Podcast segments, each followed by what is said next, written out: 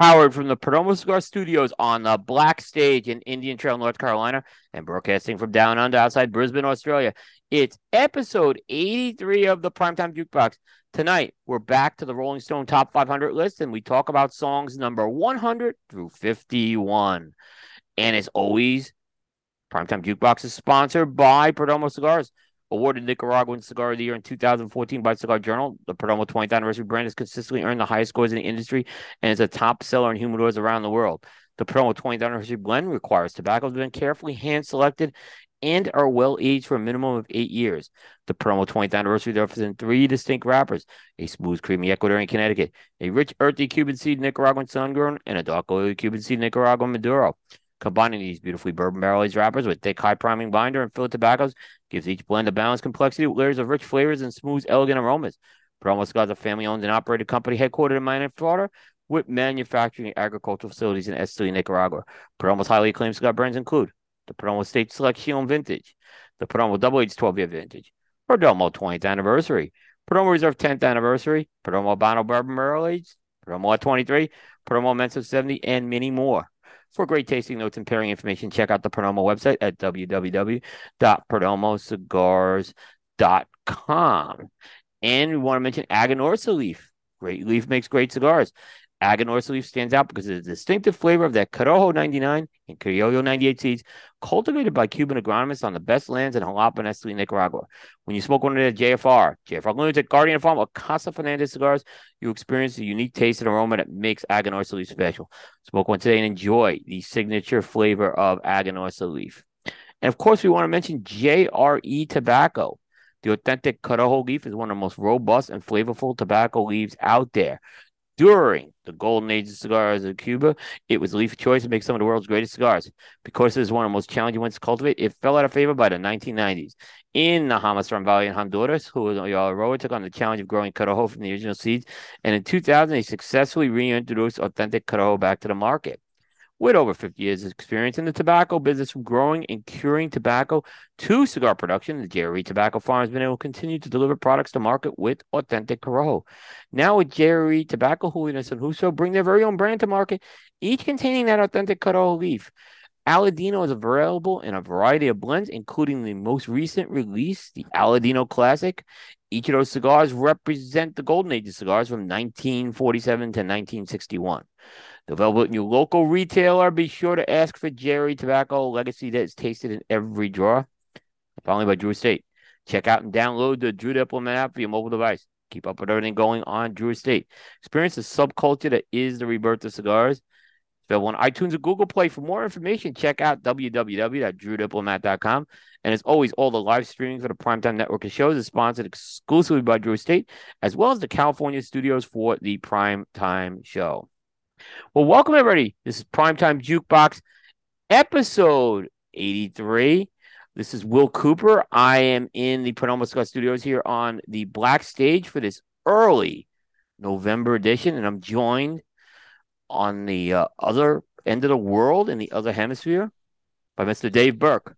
Dave, welcome, man. Hello, Coop. How's it going? It's very sunny and nice today. The weather has shifted we we're having a we're having Indian summer here in North Carolina. It's in the I have the air conditioner on. It's oh. in the oh. it's in the 80s today. We get a cut. We we we tend to get some Indian summer days this time of the year. It's not unusual to see this. Um, so it, it's definitely been a uh definitely a warm spell going through the last few weeks. So, but this has been the warmest I've I've probably since September. Wow, that's pretty good. Um, especially in November. Um, Yep. I'm trying to see. You might even be. It's like it's like 78 here, so you're almost like hotter than here. Yeah. Um. It is. Um. It. I would say we're in the 80s for sure. Like said, the the AC kicked on earlier today, so kick that on. Yeah, and and here it gets very hot. Like this this studio because it is a it is a bay in a garage. It the, it responds to the temp. It's not insulated really as well as it should be, so it responds back to the uh, it, you know conditions outside a little quicker. It's slightly insulated, as I tell people. Oh well, that's you know yeah. So Uh, I'm excited for this show, Coop. I've been looking forward to it all day, you you know you know we've been at this Rolling Stone thing for over a year. So we started this October last year, and we've kind of gone in waves with this. We do a couple, and we do some, we go do some other stuff, and then we come back. other to it. stuff. Um, which I, I kind of like because we mix it up, and uh, you know, uh, but yeah, we're we're getting to the nitty gritty of this thing right now, and uh, it's going to be very interesting to see uh how the next uh you know how how this this is going to be I think this is going to be very interesting for our audience today and talking about these and then I think the next show is going to be crazy. Yeah, I Coop and I were talking before the show, and it's like with the, some of the songs that are in this 50, so we only got we only got no, you know, numbers 50 to one left, right? So Yeah. it's very we're very interested, and we know what the top 10 is. I mean, I vaguely remember from when I looked at it like forever ago. Yep. But like Coop and I were talking, like what for some of the songs that are in here, like that top 50 is very interesting. Like I wonder what's in there. Yeah, and you know, and I think it's, you know, I think a lot's going to reflect this refreshing of the list, and uh, you know, I'll save it for some of the final thoughts. I think what happened, it's not final thoughts today, but at the end. But I ha- my my gut feeling is that the people doing this list are di- are very different than the people who did those did those other lists. Oh yeah. Yeah, So I'll be very interested to see what the top Yeah, 50 yeah. is like. yeah, Um, yeah, and your Phillies, you know, do or die. yeah. So if this they could, if the World Series will be over by the time this airs. Uh, we're on life support right now. Uh, so as we record this, we are down three games to two. Uh, with game six happening right after we record this show. Uh, meanwhile, the Philadelphia Union are playing for the MLS uh, soccer championship. They're down one nothing in that game, so uh, it could be a very long night for Philadelphia. Long, long night in Philly. Yeah, but you know, Dave, you know, I was Aaron just destroyed the Phillies after game four. So and he, you know, he was like, "This is the worst performance ever by a team in the World Series." And Oh, He's not wrong. Jesus, He's calm not wrong. down. but he's not wrong. The difference is, I'm telling that that world, it's going to be a black mark that's going to haunt us. That that game four, not getting, no getting no hit. Um, It's unfortunate because they've played so. Most of the other games they played, they've come back. They've had heart. I mean, they game five they really played a great game, and they just got beat by a team with more talent. Mhm. Um, so so yeah, it's it's. I have this strange feeling that we're going to be leading the game going into the ninth, and someone from the Astros gets a walk off home run, and we relive Joe Carter all over again. Someone from I've the Astros gets a all couple to happen. gets gets a couple trash can bangs, and there they go. yeah, yeah, it's um, but it's been an amazing run. I, I can't. Uh, Oh if you asked me, um, Dave, uh, at the beginning of the year, or, or even 50 games into the season, if we would be deep into the World Series, a game six, uh, playing November baseball, I would have said you're crazy. And even at the start playoffs, I would say you're crazy. And don't get me wrong, I, if if you were the garbage we had to deal with with Gabe Kapler as the manager to to this, I mean, I'm so glad he's gone, Kapler, because this this is almost like redemption. Oh yeah. Well, I mean, it's not like the Astros had it all their own way either. Like people were picking a sweep and stuff, and they got Oh, you know. yeah. You know, here's the thing: like we've played better than the Yankees have played, but that game four, we played worse than the Yankees did. There's no way you But. I mean, yeah. But I mean, you never know. Like that's the thing with uh teams with big bats, Coop. Like you Yep. always got to punch his chance, you know. Yeah, I mean, it, it's exactly the case. Uh, and that puncher's chance thing is, is, is, you know, Charlie Manuel, who's I love the guy, right? He's he's this, you know, he's a lovable guy. He has these little like Yogi Berrism sayings, and he said something along the lines like, "Hey, hey, if we get guys on base, if we could get hits, we'll get guys on base." And he goes, "If we get guys on base, we'll score runs." And he goes, There you go. Score, Hey, score more runs than the other team, we'll win games." You know, so there you we- go. Hey, we break win- it down. if we win four games, we're world champions. It's like that's that's kind of what, and it, it's so simple, but it's he's not wrong. Not wrong. I mean, that's the thing. Like in a lot of these games, really, you're you're just one big Bryce Harper swing away from like either back in it or Yeah. so he's you always mu- got a shot. You always got a shot. and, and he really he really is a what a special player he is and and you know he is he has tried to put this team on his back all several Mm. times and um you just can't fault the guy and uh he is I, I you know he's he's real I never thought it was going to work out as well as it has I thought at some point maybe there would be a meltdown with him in the organization but he's here 4 years now and he is he is got a chance to be one of the all-time Philadelphia athletes when he retires. Oh For- yeah. for I- life. Yeah, I mean, regardless of what happens, you have to be excited for the future of the team, though. yeah. I think we have to make some adjustments for next year. I don't think we'll be the favorites next year. I think we can No. certainly be competitive, uh, but I think they got to make a few changes. I think they're gonna have to be a little more aggressive in free agency. Um, they're gonna have to be careful of the payroll as well. The payroll is high. It's their So- bats, Coop. It's you got those bats, man. You're always in it. You, like I said, that's um, you do. Um, but when the bats go cold, it's tough. Yeah, that's a problem. That's the problem. that's a problem. So that's why you gotta have you know, pitching. Yeah. But you know, I mean, it's it's like it's sort of like back to like late '80s baseball, where it was like you had these big sluggers that were either they either hit a home run or they were out. it was like one of the two. Yeah, and you know, this series, you're right. I- I think I actually said that to someone. It reminds me of those late, like those 1980s team, like types Yeah. of teams. Um, exactly my feeling. It reminds me of uh, because uh, being a Brewers fan when I grew up, it reminds me of Rob Deere from the Brewers, who was like the size of a mountain, and like he either He batted like or- 190, but hit like or 35 home run. yeah, that's right. Oh, Yeah, yeah, it's true. ah, well, well, good luck to your. uh Let's hope the facial hair continues. Well, I mean, you know what? Let's get it to. Uh, hopefully, this does get to a game seven by the time people hear this. Uh, Oh, Philadelphia's never played a game seven in their history. That'd be great. Yeah, so uh it uh and then um I don't know what to say about your um Packers, man. Oh well, you know. I I, I mean, after Aaron Rodgers did all his stuff, I I gave up. I'm like, oh, pff, lose every game for all I care with that jackass. Well, you know, the thing is you guys are falling behind in the division right now, which is Oh yeah. Well, I mean, Yeah. between between him causing all the strife he has, and them saying like, "Hey, let's take our our best wide receiver and just Yeah. like send him." like what? yeah, yeah. I don't know what is going on I, I think And Aaron Rodgers what I was saying last week, I thought Aaron Rodgers was hurt and I think he's got some issue with the with the one of his fingers or something. So, but oh, I, I thought, issues, all right. But he's hurt. I mean, I thought. I mean,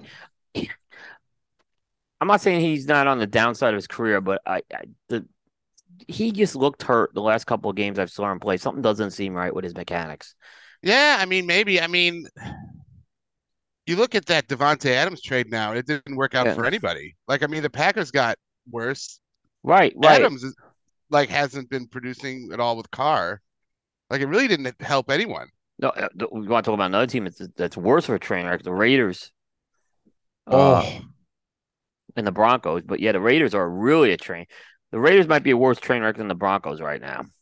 Oh, see, for however bad the Packers are, I think the worst train wreck has to be the Broncos with the amount of money they sunk into that quarterback. And then, like, what are they? I mean, what are they going to do, Coop? I mean, they can't get rid of him. They're going to get rid of the coach. You imagine? Yeah, I mean, he did not. The coach did not get a endorsement. That's for sure.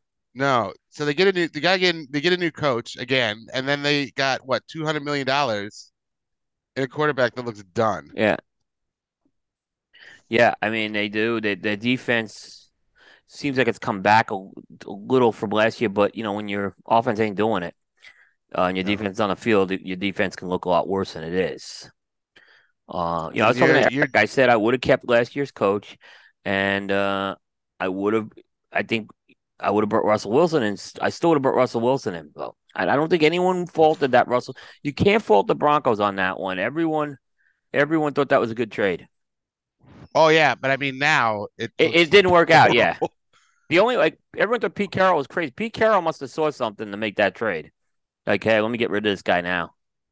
Yeah, I mean, I don't know. I mean, I'm not a huge Geno Smith guy. Like, I think this is a bit of a mirage, but I do too, You but know. you know, I did think when he was with the Giants that they should have kept him. And he started the game where Eli Manning's streak was over. He was yeah, yeah, a- yeah, yeah, yeah. I said he was put into a terrible position to have to go and play under those circumstances because coach bungled it. I would have stuck with Geno on the rod. I thought that when I saw Geno in games, I thought he looked good, but I thought maybe he would be the successor to um and I've said that a lot. I thought he was going to be the successor to Eli, but it didn't work out like that. You know, It- it- they had to trade him after that. Yeah. I mean, well, we were saying before the show too that like in the NFL, it seems like there's four good teams and the rest are all just bad. Yeah, I mean, this, I mean, this year's football coop has been bad, and I don't know Ba- why. bad, like, I don't know bad what coaching, to chalk it up bad to. quarterback play. Yeah, It's been bad. the the only thing that I say has been a little more exciting this year in football, not exciting but better, is that it seems like the running game is making a little bit of a comeback this year. Mm. It seemed like the running game was completely lost for the last couple years. Yeah. So I, I kind of like the fact we're seeing the running game kind of make a little bit of a resurgence. I'm just, I just don't know why it's so bad. Like, it's just bad. Uh, Like, you have the, the Eagles, the Chiefs, the uh, Buffalo Giants are hanging in there, making things exciting. Uh, Dallas's defense is very, very good. And, Yeah. and Dak's back. And, other, and after that, it's just like a bunch of. I mean, Minnesota has a good record, but they're just they're beat they're beating like the Lions and stuff in one score games. They get the Dolphins when Tua isn't playing. Yeah. Like they, they, you don't really know if they're any good. No, you don't at all. You, know, the Giants are not a six and two team. They're And they have a six and two record. There's a difference. And then what the NFC South or whatever is what the the, the Falcons are winning it, which is Yeah. like what? You, you know, I gotta say, and I know people laugh at the Panthers are playing really good under this new coach Wilks. They have them. They Yeah. have them playing hard. You know, they have the quarterbacks out. Keep in mind, but they, Mhm. I'm telling you, they look they look like a team right now. And I think this. I think they. If maybe I think this new coach may be able to get through to Baker when Baker comes back. Mm. I think I told Yeah. I said give give Hey, this guy give the Seth coach a shot. for that. Yeah, give Wilks a chance here. Wilks is no nonsense. I like him a lot. By I the way, yeah, yeah. the Not the, to, the, the Ravens are like, eh, like it's just like everything is just blah. Coop. Yeah. I don't get it. yeah, no. I gotta It- it- interrupt. I gotta Go interrupt. ahead. And then we'll get back. The Philadelphia Union just tied the game up one one.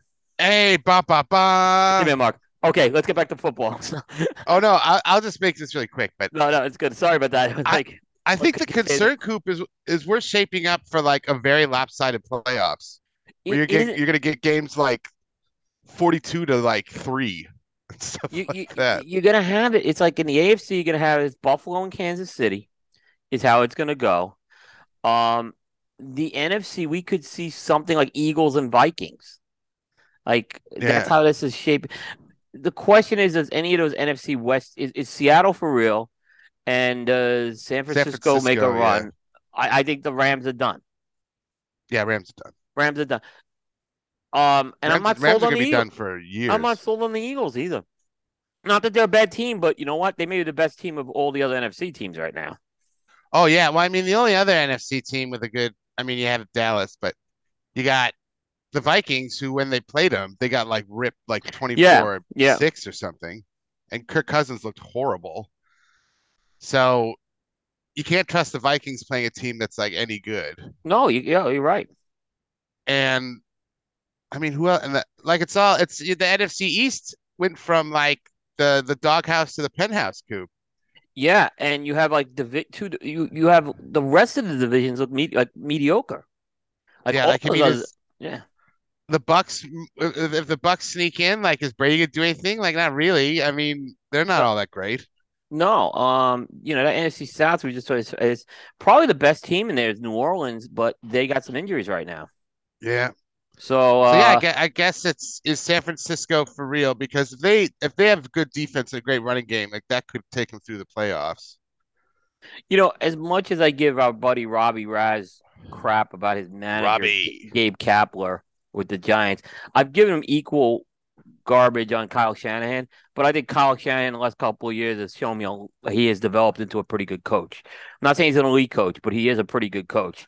Some of the things I've seen him do and game time adjustments and stuff like that. So, so I, I, I you know, I, I hope for Robbie's sake that the, the Niners make a nice little run this year again. Well, they should. Yeah. I mean, they they they should they should have they you know if the Rams didn't make all those like buy all those players last year, they probably would have went to the Super Bowl. The Niners. The Rams, man, I hope they like that playoff win because they're gonna be bad for a long time. Well, everyone said they, they, got rid of all their draft picks. They got rid they got, of all. They like sold everything. Yep. They're gonna you be know, bad for. Niners years. sold a lot now too for McCaffrey, and uh, you know, I told Rob that I said they gave up a lot to get Christian McCaffrey. Yeah. Second and third round picks in the NFL are valuable. So, yeah. well, they're win now, man. Like I guess, I guess that I mean that's the thing with the Rams. It's like, would you want to get one quick now and then be terrible, or do you want to be like, I don't know, like like the Cowboys or something, where you're always contending for a while and maybe you pop up and get one, but you're generally pretty yeah consistent. I mean, the Rams got theirs, but they're going to be bad for well, yeah, because they can't draft anybody. They're gonna be bad forever. They're gonna be totally. But. You know. I, I, I think, you know, and that's why you're hearing the I, McVay was talking about retiring young for a oh, while. Oh yeah, you be a year why, late on that. Come McVay. back and deal with. Why would he want to come back for three or four years and deal with this? Nah, retire, go do TV for two years, and then see if some team calls you up to take over. Yeah, I, he ain't do that. I, I, I'm going to predict McVay does not stay past this year with the Rams. Because it, it, it's total rebuild. He's done it's, that already. He don't want to do that again. He'll, yeah. And you know, guys take like coaches take a lot of crap for this. Like Phil Jackson, they said, "Well, he never built a team from the ground up." Like, well, if you're a good coach, don't you want to go to the best team and have the best? Yeah. You know, it's like, yeah. of course, you got to take the Lakers job when when that happened. You know, like, like you're not going to take on a reclamation project. It's no. Yeah, it's like so, it's like anyone. It's like anyone that's good at your job. If you're good at your job, you're like, hey, do you really do you want this like CEO yeah. position, or would you rather start in the mailroom again? Yeah, exactly. Like, well, no. no, exactly. I don't want to do that. Yeah, exactly. Um, getting into getting into the show now, Coop. After all that, love the football talk though. Yeah, yeah, it's like become a little staple of uh the the uh, PTJ show for sure. I just gotta say real quick, college football, the big showdown my bulldog. I'm a big. I'm a Georgia fan because my aunt uh, lives in Georgia. Right. Aunt Amy, shout out to you in in Atlanta. Um, Georgia halftime score against Tennessee, the big showdown. Georgia's up 24 to six. They're good. They're good, Georgia. I mean, yikes. yeah, I think they repeat this year. I think they're legitimately a good team. Tennessee's number one. Yeah. Wow. That's a big score. I was not expecting that. Yeah, I mean Tennessee's played. They beat Alabama. They're, they're improved. Uh, they're playing good, but you know the SEC is tough right now. You have you, Georgia and Alabama. I still think are at the cut above everybody else. Um, defense, man. That defense. But but Tennessee, I, I, Tennessee. This is going to be you know Tennessee loses this. This is they're going to be out of it in the East. So they probably yeah they could sneak in by not having to play the extra game. You know what I mean? Sometimes oh yeah in the SEC you don't have to play that extra game. You could kind yeah, of sneak up, yeah. so they can use yeah. that to their advantage. I'm not saying they should lose. Don't get me wrong. Alabama's done that once, haven't they? Alabama's haven't done, they used that once? Alabama's famous for doing that. Yeah. When they had they had one loss or something, they snuck in, so they didn't have to play that yep. championship yep. game. Yep. But this year. Alabama got bumped down a lot more than in previous years in the polls. Like normally they'd lose a game, they'd still be in that top four. They got bumped down a little more this year because I think there's so many good undefeated teams this year. Yeah, and they might lose again. Like they might lose today. They might lose today. You're right. So they might. I mean, they might Absolutely. make it all a moot point. Uh, absolutely. Because there's no way a two-loss team is getting in. Like I don't know who. You, I don't care who you are. No. But uh yeah, and then of course later on in the show, I'll do a Texas and Oklahoma update for our brothers that yep, are. Yep, we'll have that as well. Yep, because you gotta have that. Gotta uh, have that. Get into some music news. Uh, you can check it out at cigarjukebox.com. Email me at cigarjukebox at gmail.com. I forgot to put this in the original notes, but it's the uh, death of Takeoff Coop. Yep, I, who, I that that's been in the news for people that don't know the people that may not know Takeoff as like his solo artist name, uh, he was one third of the band Migos, who I'm sure a lot of people know because they were huge. You know, still huge probably, but they were super huge like four years ago. Um, and Takeoff was part of that with uh, Offset and Quavo. Uh, and they were all related. And I mean, Quavo is was uh, Takeoff's uncle actually, and other member. So they're Southern trap band or trap hip hop band. They really redefined the genre and were just huge. They, they've added a lot to hip hop, kind of their Yeah. Their signature style, and they use some like vocal effects that a lot of people have done since then. Um, so they really sort of like paved the way for a new sound.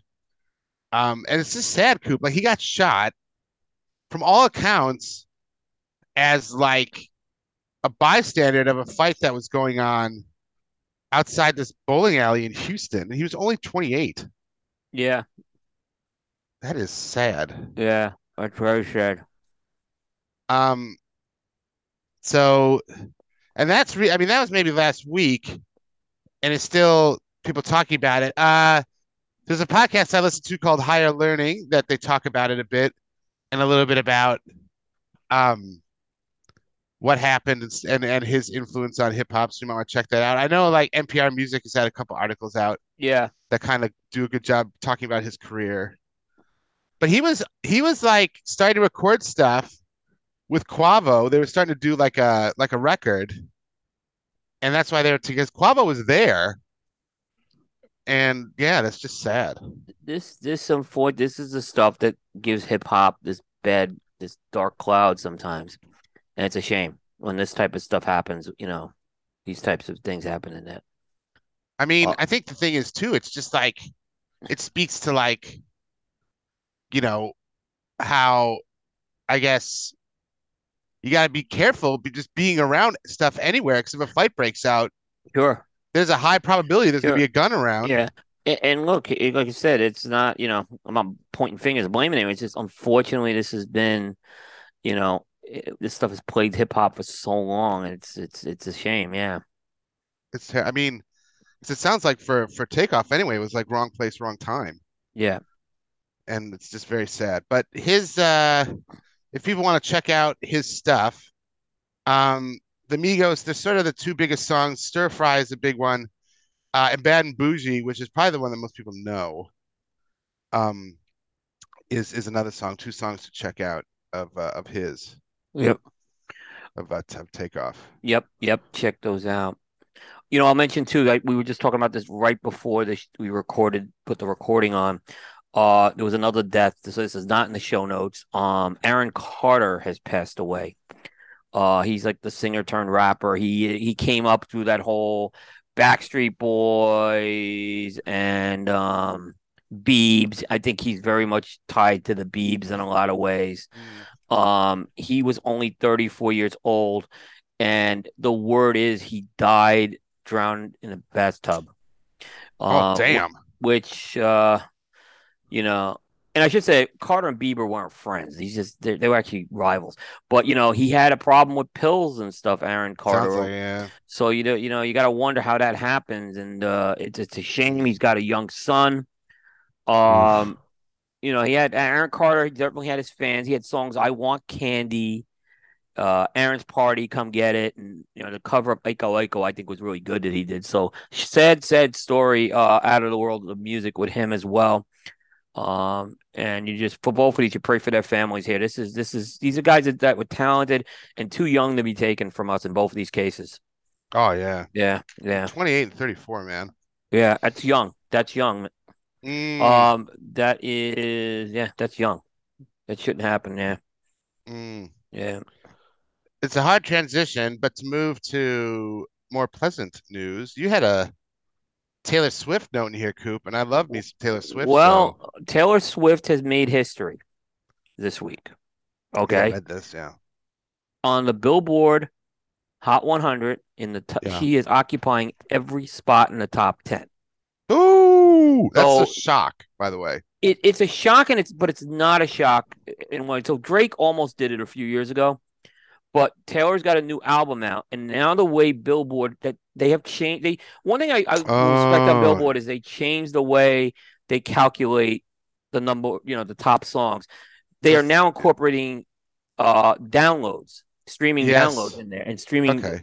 So in addition to airplay and sales, so as a result, like you don't have to have a single out. Like it used to be you had to have a single out. It had to be played on the radio and it had to be sold. Now Yes. it's that's not the case anymore. So it's look, don't get me. I'm not minimizing what Taylor Swift has done. That is still an amazing. Think about all the music that's out there to Yeah, still do yeah. that. That that shouldn't be minimized. But that would have never. Like, if the Beatles were around today, they probably would have did it four or five times. Is what I'm saying. It's sort of like um it, it's like Beyonce's new album Renaissance. Yeah. Like there was I think it was the top 50. Every song on her record was in the top 50. Yeah. And I was like and because with Taylor's album like with her album it's not like a typical pop record. So it's surprising that it's getting so many downloads in the sense that like it's not really it's not your traditional pop record, but it must I mean people must just it's just the the brand, I guess, and people loving the record. So Yeah. kudos to her. Yep. Kudos. Um. So yeah. Great record, use- by the way. Yep. And then the, the way it used to it, now it's not like usually now the way it works with the Billboard is the songs tend to come out high and then get bumped Yeah. down. And then, It then used to be the other way around. You'd kind of move up the chart because you get more airplay. Airplay Yes. was such a big part of it. And maybe sales would catch on, but now that's no longer the case. So And she did a she did a Beyonce where she didn't release a lead single. She just dropped the record, yeah. Which is um impressive. Um Mhm. yeah. So Bruce. thought- Oh, go ahead. Yeah, Yeah. sorry. yeah, no. So I figured you'd be interested in that. Yeah. Tay, we're gonna talk about Taylor Yeah. later. But you got Bruce. Bruce Bruce, is on the yeah, mind. Not not not a big story, but Bruce was at the World Series this week in Philadelphia. Um, you know, so supporting the Phillies. on you, Um, so, Bruce. so good for Bruce. Uh, you know, people Bruce is more sometimes associated. You know, I know he's associated with New Jersey. He tends to be sometimes more associated with the northern part of New Jersey, but that's not really not true. Uh, it's all of New Jersey, and you know the the stadium is just quickly over the bridge. So it was great to see Bruce out at the game, enjoying it. Um, and uh, he wasn't wearing. I thought he was wearing Phillies gear when I originally saw it, and I, I was looking at a wrong picture. He, uh, oh, I, I looked at. I got distracted when they showed him on TV and stuff like that. Um, but no, he wasn't. But he was wearing a baseball cap, and he seemed to be enjoying himself out there. So, so good job by Bruce. Uh, you know, getting On to you, World Bruce. Ser- Yep, go to World Series. I want Bruce to grow a Bryce Harper beard. That's what I want. Yeah, I mean, Bruce. Bruce is gonna be. We're gonna be hearing a lot from Bruce next year with the tour. He's like, okay, okay. Now this is, and then we'll move on. But he's like what, 77? He's had what? He's Uh, done final tours the last three tours. Like he's unstoppable, Coop. I think he's a old- robot. I guess I think he's an android. I want to say he was a little younger than my father. 73. He's 73. My father was 77 when he passed. So I don't 73 think he's is not a young. 73 is not. Look, look, look. Here's the deal. He's not like the Who going out there. Okay, Bruce is still doing a full. Like he doesn't like Bruce. No. four hour shows anymore. He's still giving it 100. He's percent still like two. I Yeah. saw him here. What? Seven years ago That's I saw him here. Citizen years. Yeah. in his in his quote unquote last tour. He's done two tours since then, but he played. There was no opening act. He played for like two and a half hours, and did an encore. That's insane. Totally. And he's putting out new music. He's unstoppable. Yeah. I mean, he's doing that whole soul music thing, which I'm Yes. you know pretty excited about. Yeah. So good on you, Bruce. Yeah. That's unbelievable. Yeah. He is pr- timeless. Yeah. Um, and I was gonna write a review of the of Taylor Swift's record, an album review that had to wait till next week because Coop, Rihanna is back.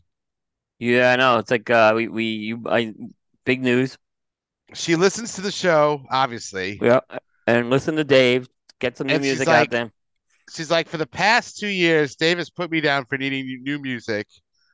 Here he goes. Bang. We're gonna talk about it later in new music.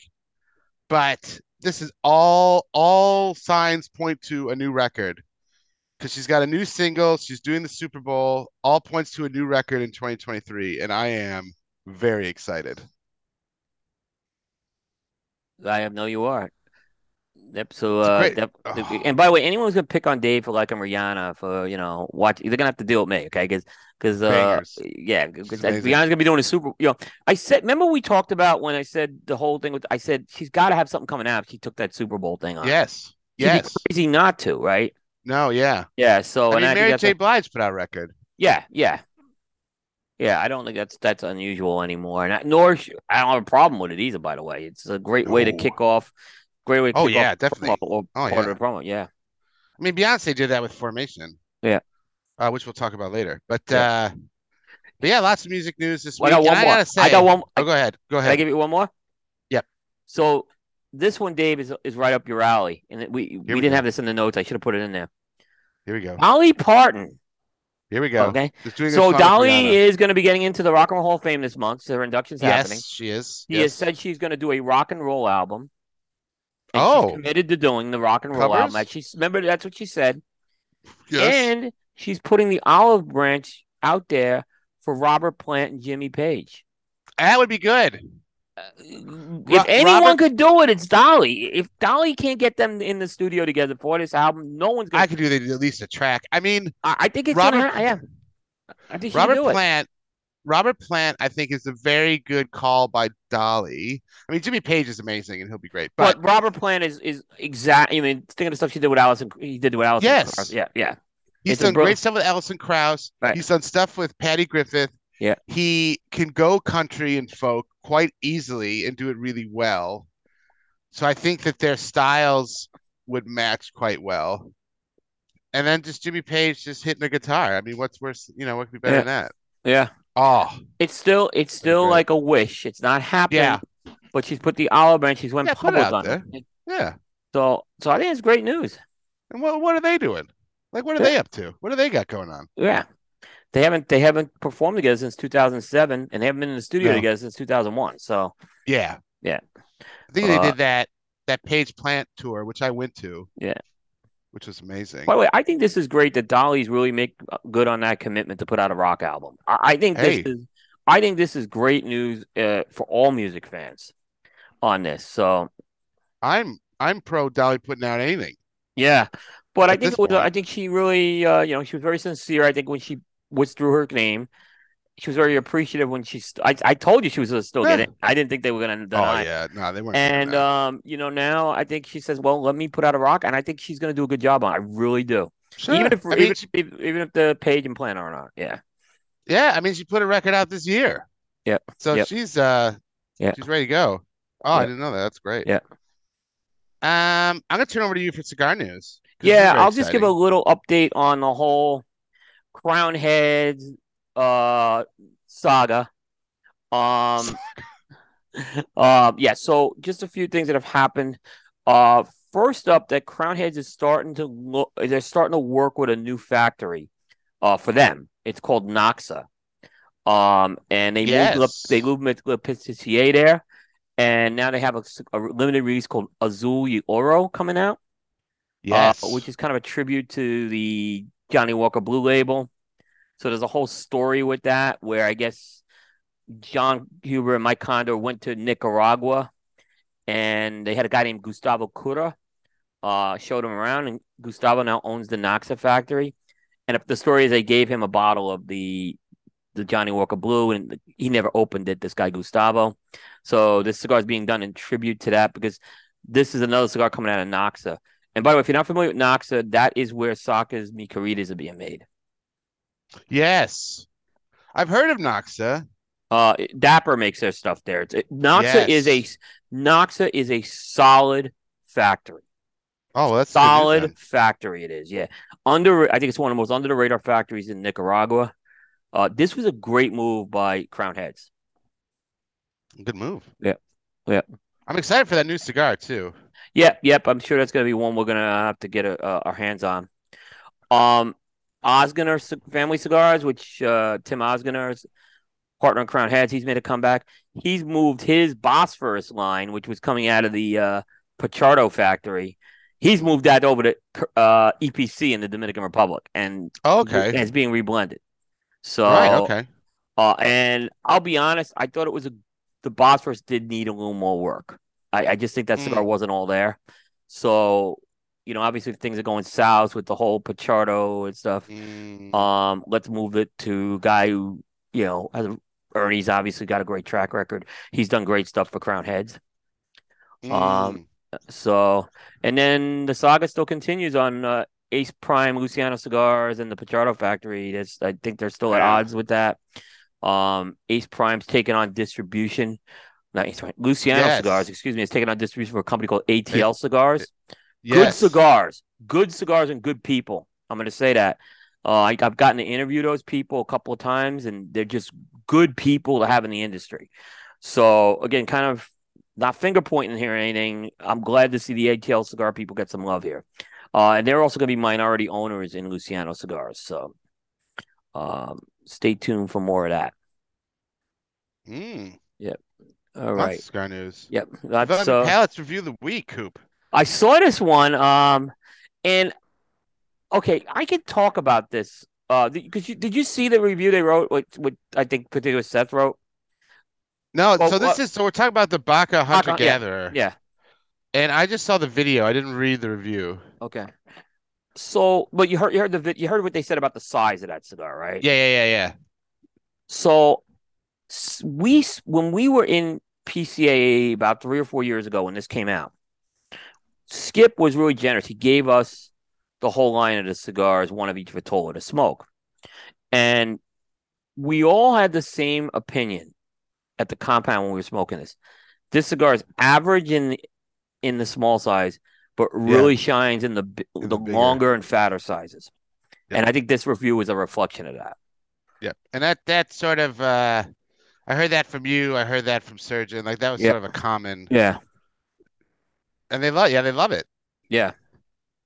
Um the limited na- I put the limited nature of tobacco stinks in the sense that like you know, they they sort of go quickly.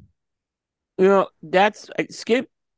Did you see that there was this post that Skip put up this week about making a Pennsylvania broadleaf version of the Cro-Magnon? I did see that. And I, He was I, smoking a sample or something. and I, I haven't talked to him on this, but you know, I have two questions. Is this going to be now no more Connecticut broadleaf on the on the Cro-Magnon, or is it going to be a Pennsylvania version of the Cro-Magnon? I, I don't know. I mean, I think Skip can make it work with the Pennsylvania. I don't think that's the issue. Um, Is it the does he use that on the um Whiskey Rebellion? Uh no, that's a Habano wrapper, but I think Okay. there's Pennsylvania in the blend. Right, right, right, right, right. Okay. Yeah, I think there's Pennsylvania in the blend with that one is is what it is. Um so the uh but yeah, you know it's interesting the uh the scores for the Baca um were all over 6 for developing palates. Oh yeah. Led by Aaron gave it a 6.0. Uh Seth gave it a 677 and McTavish gave it 7.17. So they had some Yeah, high McTavish scores with it. this one. The McTav loved Yeah. it. Um, I'm just trying to see. Yeah, I mean, like I had I'm trying to think. I got that um what was it? I got the the uh, Weasel Fest cigars one year from Mike at Hustler. Was kind enough to get a box for Yep. me and send it over. Send it over without the box, which I appreciate because the weight really helped. Um, and they had a Baca in there, but it's like those. They were, he he did all four by sixties, I think it was. Um, or Yeah. four and a half by sixties. They would uh Oh, yeah, they would uh, oh. yep. The short one, yep. Had the Neanderthal in that size. The there's like the C three or whatever it is. The, Mhm. the that four by four and a half by sixty for me for for Skip is just like the it's like the size. Like in all the blends, like that for me is the size. Like him his four and a half by sixties, those cigars are incredible. Um yeah, and he did like I said, he did the whole sampler of that thing. Yeah. Um, which was, you know, really uh I thought it was really uh I, I liked I liked Great. that thing he put together there. Um by the way, MLS uh, championship tie at two now. and we're getting into the late minutes of this thing. So stay tuned. up. Yep. Come on. Um, let's get to cigars, Coop. Yeah. What part of the show is. What are Yep. you uh smoking? Um, I went. Um, I kind of we were talking about crown heads. Uh, I went with the uh Angels Anvil. Nice. TSA That's a great cigar. 2019. Yeah. Um, you know, I I like the Angels Anvil ones better than the uh the ones that have come out the last couple of years. I, I think they I Mm. think but I think the Angels Anvil has been a solid series for them. Uh, Oh yeah. this was a 90 rated cigar on Coop. So it was a you know in my in the the Coop world 90 is not a consolation prize. It's a it's a very No. good score. Um and uh yeah, I mean I, this is uh this is made at Ernesto Perez Carrillo's factory. Uh and it's got a Brazilian Arapiraca wrapper on this thing. So Mm. I am normally not a fan of Brazilian Arapiraca because it's something that's very pungent. Uh, like if I looked at this blend, okay, Brazilian Arapiraca wrapper, Sumatra binder, and filler Nicaraguan. Take the Nicaraguan filler aside. Arapiraca and Sumatra are like two of my least favorite tobaccos. But- right. They get it to work here. It's really good. So No, I love the whole Angels Anvils line, and then they Yeah. did the Lost one, which is very good. yeah, I I think the, the Angels are better than the Lost than the Lost Angel, but that's just me. Yeah. Uh, yeah. But the line is great though. Oh, I do love the Angels Anvil. Yeah. Oh. But this got some. This got a little for Crown Head cigar. It's a stronger cigar too, Yeah, and it- it's in the medium to full range. a little bit. But really, really there. good. Uh, some nice, some nice uh, dark chocolate notes, some wood notes, uh, a little bit of pepper. It's it's, it's a nice cigar. I got the uh the other Asylum 13 7 by 70 You're going back to the well again. Because I look at my humidor and I'm like, when am I gonna have the time to smoke this thing? And and uh, I'm like, the show is perfect. Yeah, so yeah. yeah. So just have I mean it and it's a great cigar. Like it's Yeah. creamy. It's it's got enough of that grassy note of the of the um Candela that if you really like Candelas like I do, you get enough of that. It's just really good. It smokes extremely well. I believe I that mean- was also blended for the seventy that size too. I mean, I'm not a, a big like six by sixty. That's kind of the biggest cigar I'll go, and even then, it's like only certain ones, except for Yeah. the Torch, of course, which is a four by seventy. But I gotta say, like, I'd be really interested to try some other asylums that are this big because this cigar smokes very well. Yeah, I mean, um, Asylum does a good job with their with their cigars. Uh, the big ring gauge ones. Uh, the barber. Have you had the barber pole? No, We'll have to get you the barber pole, the ogre. Um, they, they do an ogre, which is a barber pole habano barber pole.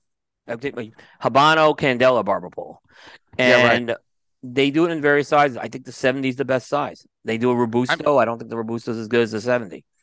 Uh, I mean, I'm I'm far more open to smoking more of asylum seven by seventies if they smoke like this because this smokes really well. Like I, yeah. the draw is great, construction's great. Like it, it doesn't go out. No, it, It's, it's very good. good. Yeah, I mean, I think they do a good 80. I think the 80, the 90, I have smoked the 90. It's It's- just too, it's it, it's too big. It, it's too big. It's not that it's a bad, well, it's just not meant to be smoked. It's something like that's No. not meant to be smoked. It's like the femur. It's like the femur, but it doesn't, you can't fit the thing in your mouth. I mean, that's the problem. Mm. As big of a mouth. But no, I- it's Yeah. yeah. But no, it's good. I mean, to get to get through all that tobacco to get a good draw and everything, it's quite impressive to Mhm. be honest. yeah, I agree. I agree. But no, but I figure, yeah, got the show, perfect. Yeah, it's good. It's good. Uh, so yeah, uh, we uh definitely. And then, by the way, there's no connection. I think with either of our cigars tonight with No. the Rolling Stone list. I I, I was thinking, uh, I don't know. Yeah, I, I had nothing. Uh, Yeah. I got speaking of Rolling, speaking of Rolling Stone, let's let's get into it. Let's get into first thoughts. I'm gonna yeah. let's have a couple. I found this 50 uh to we're back to foundational bands and foundational songs. Like we're getting a lot of our themes leading into this. We're like where 70s rock is getting pushed out, guitar, bass rock is getting pushed out. Well, here's where it all got pushed to. Yeah. Um lots of lots of good 70s like 60s bands in this. Um get, getting back to the classics like this is like sort of I guess what you'd expect on a Rolling Stone list, like the era, I guess. But um, and and two Coop, and we'll get to this. I was surprised at some songs were here and not in the top fifty. Yeah, yeah. Um, which was surprising. I mean, what did you what did you think? Like just initial thoughts on this fifty? Yeah, we're getting into the nitty gritty of this thing. So we're getting to the point where we may not see some of these artists again on the list, right? And Yeah, yeah. So we were is, is this artist going to have this song or another song? Well, now now it's getting tougher because there's less and less spots. And I agree. There were a lot of songs in particular that I when I picked these, they're like too low. Why are these? Why are these not in the top fifty? Or well, there was one that fell from the top ten to like uh number eighty nine, right? So It's it's pretty like crazy. it's pretty crazy. Um, and I, but I think that's a reflection of the voters. I think there's a different generation of voters with this now, and I think that's Mm. why. Uh, and, I, and that's why I think this exercise is appropriate, but it still doesn't make sense to me, right? Because I can't believe Yeah. everyone voted early gone.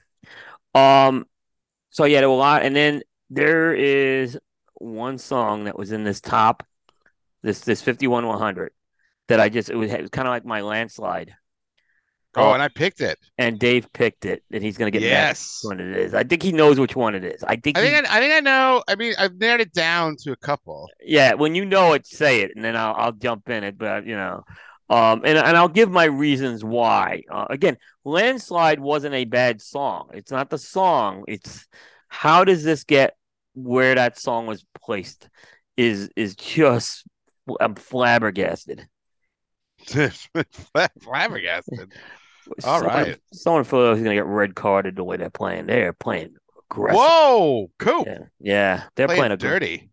Well, they- they're playing aggressive, is what I'll say. Um, on borderline dirty, but but uh, Borderline. I love yeah, it. but we're in Uh, we're in we're in extra time now, so uh, injury uh, time. ooh, yeah, injury time. two two two two. Seth, your your uh your uh your Sooners need to pick it up, my friend. Mm-hmm. Anyway, Yep. they are not looking good. Yeah. Uh so let's let's kick it off. Let's kick it off, Coop. Kick us off with your uh your first one here. We're looking Yeah, um, this was a this was a uh surprisingly, it's the first time this band has landed on this year's list. Uh, the band is the Bee Gees. The song is "Staying Alive," and it's at number ninety nine. Uh, yeah, it's too low. It's but it was up from 189 in 2004. Right? Wow. So I think yeah. So yeah, and I, I think this may be it for the Bee Gees. I mean, I don't know if we're gonna see another Yeah. Bee Gees song. Uh look at this is an iconic song. We talk about um track ones. This is uh, track one off the Saturday night uh Fever soundtrack. Uh it's an iconic song, you know, it's got that Mm. beat, you know, um I think it's worthy of a top 100 song. I think it's more worthy of a top 50 song in my opinion because I think the impact it had on a generation uh growing me growing up. I mean that song was just it was the fabric for a long time of just those songs that like defined the late 70s.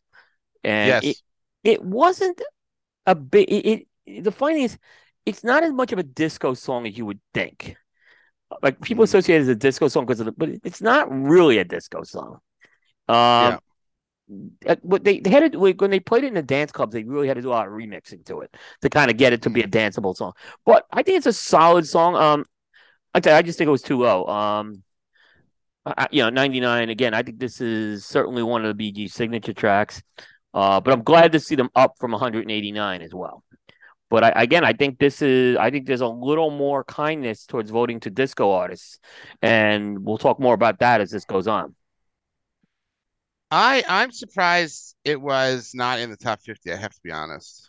I'm not saying it Um, should have been top 10, but I mean, I, I could see it as a 42 or something like Yeah. that. Yeah. Just because of how iconic it is, you know? It, it had such an influence that this song propelled the whole Saturday Night Fever soundtrack on top of that. Yeah. Um, if you So- watch yeah. the movie Saturday Night Fever, this is the scene where he he goes to Lenny's Pizza and he's eating the pizza down the street and he's going to get the paint cans and stuff. It sets the tone for a movie that defined the late 70s. I think there's a lot of impact, and that's why I think the song deserved to be a little higher. I think it had a lot of impact culturally. Mm. No, I agree with that. Um, Patti Smith, Gloria is my first pick. I thought this was low, too. I thought this was low too. I can see it. I mean, I, I I think it should be in the top 50. Um, it is probably one of the best rock punk songs ever. I got to see her play it live two years ago, two, three years ago. Mhm. Uh, when she did, she was touring that whole album, and it was amazing. One of my top concert moments is seeing her do this song. Uh, because she still got it. She's still punk rock. Um, has the line "Jesus died for somebody's sins, but not mine" is the most metal rock punk line ever. I love it. So this is, I mean, this is off of Horses. This is sort of like, I guess, her most critically acclaimed record. This is sort of the CBGB days with her. Um, so yeah, so just a great punk song. I mean, she's sort of seen as like the the mother of punk music. Uh, so yeah, I would. I mean, I thought it would be higher. I mean, higher than 97 anyway. But then it's hard because almost all the songs I picked, I'd be like, oh, this could be higher. So, um, no, I'm just, I just, I thought it would be a bit higher, but it's a fa fantastic song. it it is, yeah, I agree. I agree. Uh, like Really, I said, really laid the groundwork for a lot of women in rock and punk music moving forward. This yeah. song. I know Um, Patti Smith has been on lists, other incarnations of this list. Yes. Like I know Dancing Barefoot made made it on one of the Mhm. older lists. I don't think it was on this one though. No, I mean, I can see that. Uh, it's Yeah. a great song though. Love Yeah, song. I agree. Yeah, I think it's a great song. Let's see, here's your coop. Oh, here we go. All right, I'm gonna le leave room for you to just l- lay lay into this song. all right. So, uh, we're we're talking about the Beatles, and uh, the song is "Hey Jude," and and it is at eighty nine. that is unbelievable. Now, it's unbelievable because this was at number eight in 2004. And, you know, Dave, I, I, I looked at this, right? Oh, I tried to look at this a little analytically, right? And I mentioned, well, obviously these new voters aren't getting it. And I go back to when Mm. we did Battle of the Bands, right? And the Beatles simply Yes. didn't cakewalk to the title. They got eliminated in the final Mm. four by Led Zeppelin. And Mm. and I wonder if there's just something getting lost with the Beatles now with the generation we're in. Could If- be. I, I think the Beatles documentary, the the the Get Back thing helped a bit. Okay. I think it did. Right, yep. But I, this was done before that documentary, keep in mind. So, So but I wonder if something was getting is getting missed with the Beatles, why they're why they're falling. so do you think if this list comes out after the documentary, this would have been higher? Yes.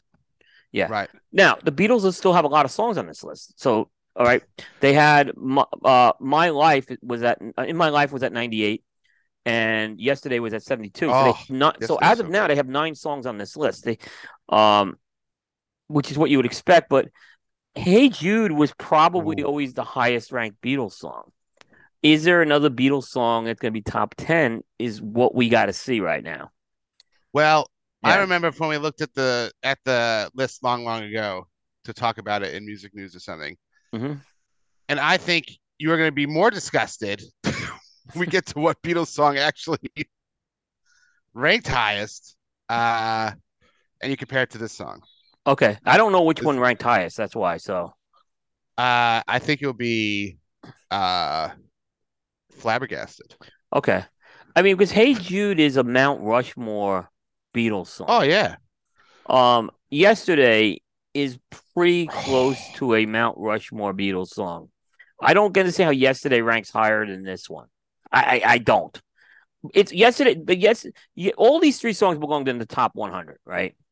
But, I mean, but yeah, I just yeah. don't understand the, the pecking order here. I'm just gonna say, keep in mind all the Mount Rushmore Beatles songs when we get to the next, the final block. Yeah. and you find out what the song is. Yeah, it, it, it's it's interesting. Yeah, I mean, it is. I'm trying to. I, I have to remember what we went through so far. Um, I mean, I'll, I'll get, I'll, I'll, I'll, I'll say this for me. Now, this is just for me, right? The Beatles song that that ranks the highest isn't only not a Mount Rushmore song. It's not only like it's it's it it's at the back of the line waiting to see the Mount Rushmore. like that's that's where I think the song. all right, don't. I don't want to know, but yeah, I'm actually putting together like a stat sheet. We'll go through at some point after we're done with the list, like artists that made it, decades that made it, um, things like that. You know, we'll kind of look at that. And I think I think one thing we really have to go through is songs that should have been on this list that weren't. Yeah. Mm, Yeah. like that. Yeah. I mean, th- this is definitely the Beatles block. Like they got a lot of songs in this block, but um, yeah, I agree. and they're all good.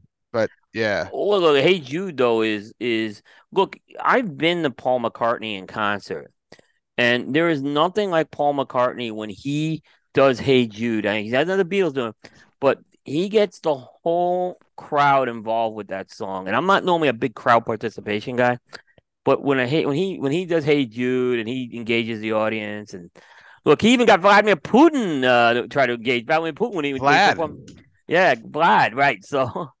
Uh, but the KGB guys were into him. I mean, his KGB, Vladimir Putin's KGB guys were into Hey Jude. I look at the song again. That's a song that seems like it's trans transcended, um, transcended time. But when they had that number eight thing in 2004, I think that was around the time McCartney was touring Russia. So it's kind of Mm. interesting. Again, I think sometimes the times could have something to do with that. yeah, I don't know. Yeah. Um, Shocked. I'm just shocked it dropped to 89 and it was behind yesterday. oh yeah, that's surprising. Um, we will we will revisit this conversation next next uh I can't wait. block, I can't wait. Be, we might need to clear the whole hour Yep. for uh for Yep. that. But Yep. um, I picked Whitney Houston. I will always love you. Solid. This belongs here. I think this is It's pick. 94. About I think it's I think you could argue it's one of the best covers ever made. Um, if it's not, it would be right up there. yeah. I I mean, I can't think of any other any other. I mean, there might be some other covers, but I mean, this is Dolly loved it. She loved this Yeah. cover. Uh, loved the vocal. It was it was um it was uh what's his name? Kevin uh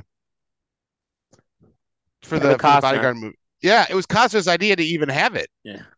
Like it was his like we need to cover this song.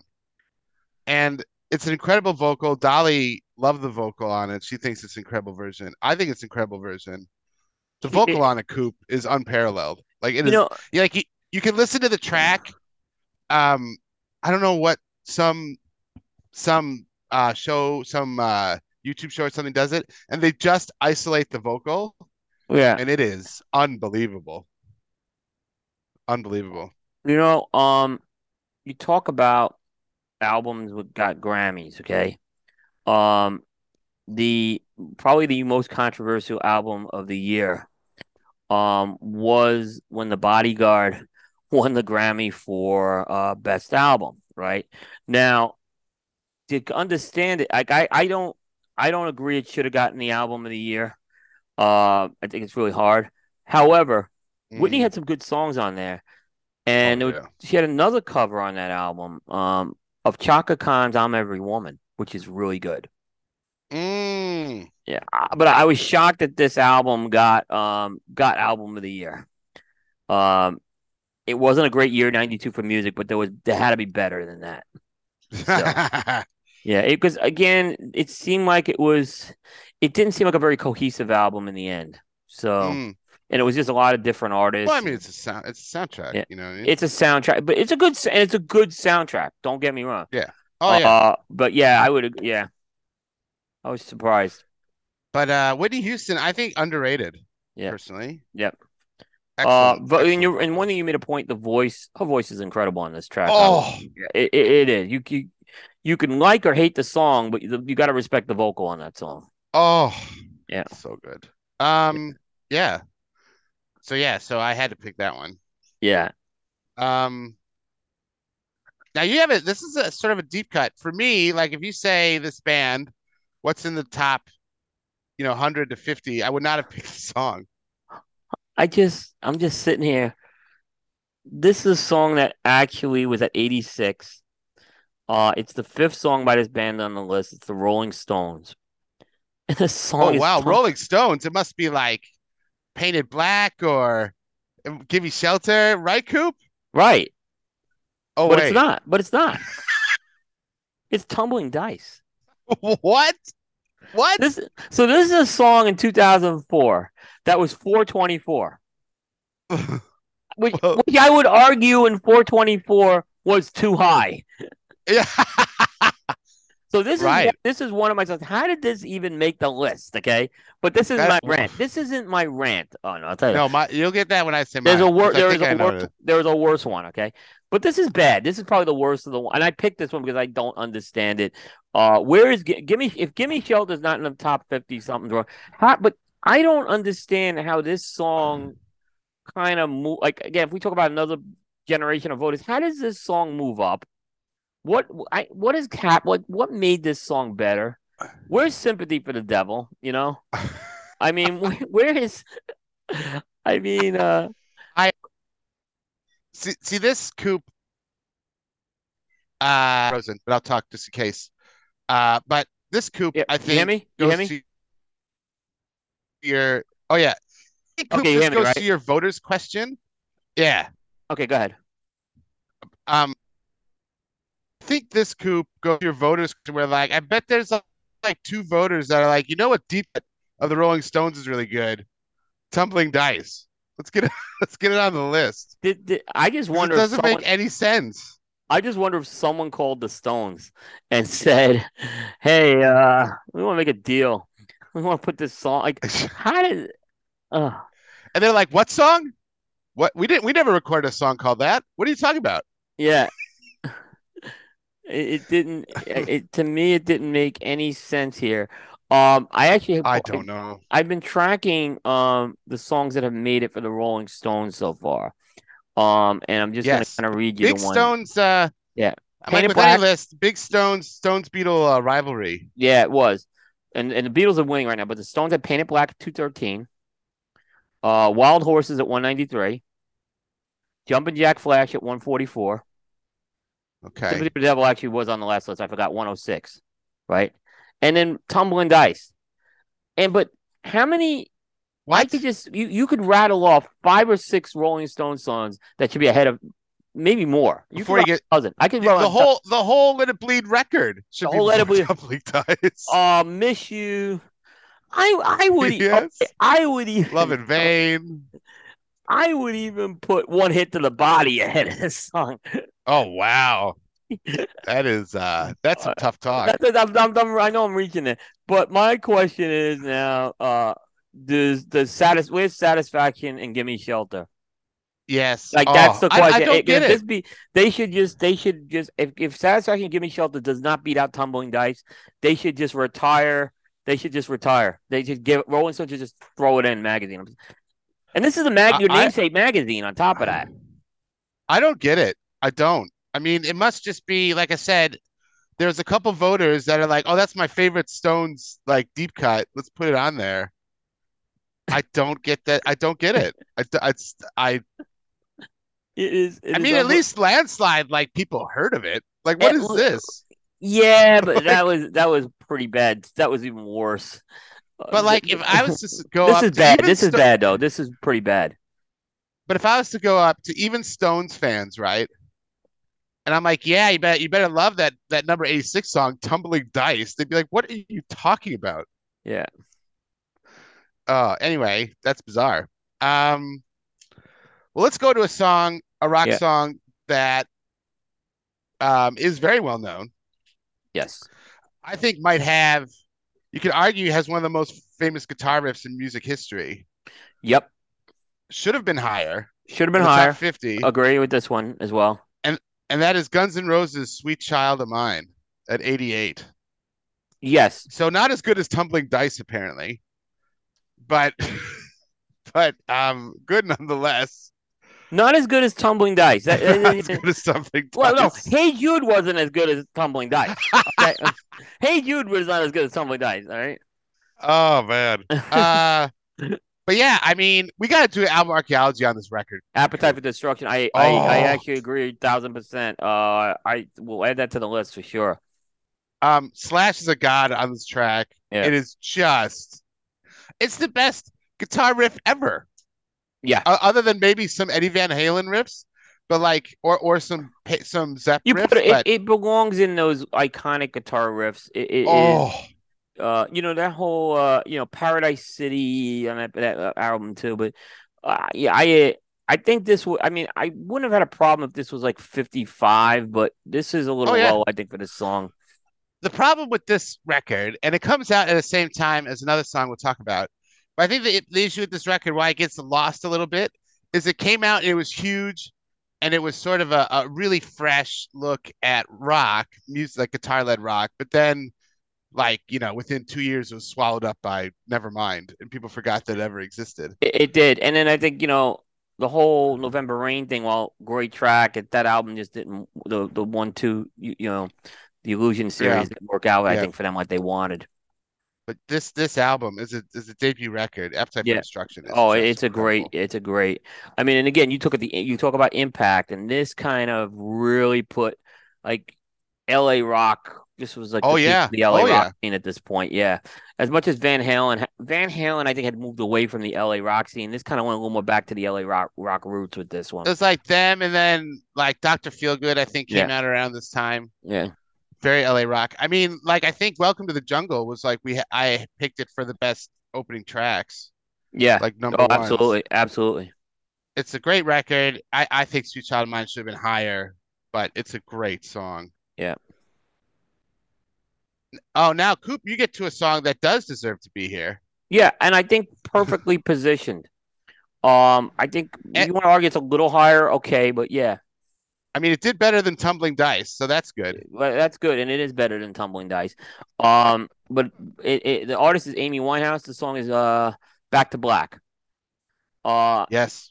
Amy, th- this was like a s- this was a really good track. It's it's kind of that um that jazzy type of thing. Amy's vocals really shine on. This was really this is Amy's first song on the list too. Uh, yes. Right. yeah. Okay. and I think this is her first time on the list. Period. I, you know, I, Period. I don't know if she was on the 2010 list or not. Mm, Um, you know, my big question is Valerie hit the top 50. Is my question on this one? Um, I'm inclined to think no, just from there's a limited Really? space. But but I really like this track, and, and and you know, it really showcases Amy Winehouse as, as a as a, an unbelievable vocalist. Died way too soon for us. Um, yes. I think she's gonna go down as our this generation's Janis Joplin, kind of like what could have been. see that. Yeah, what could have been with her? Um, because I really think had she lived in a, you know, if she was living now, I think she would be probably at that level of like Taylor Swift is. I really Mm. do. I think she'd be very, you know, or you know, she. I think he could have been close to him. I don't think he would have been Madonna, but he could have been at that type of artist we were talking about.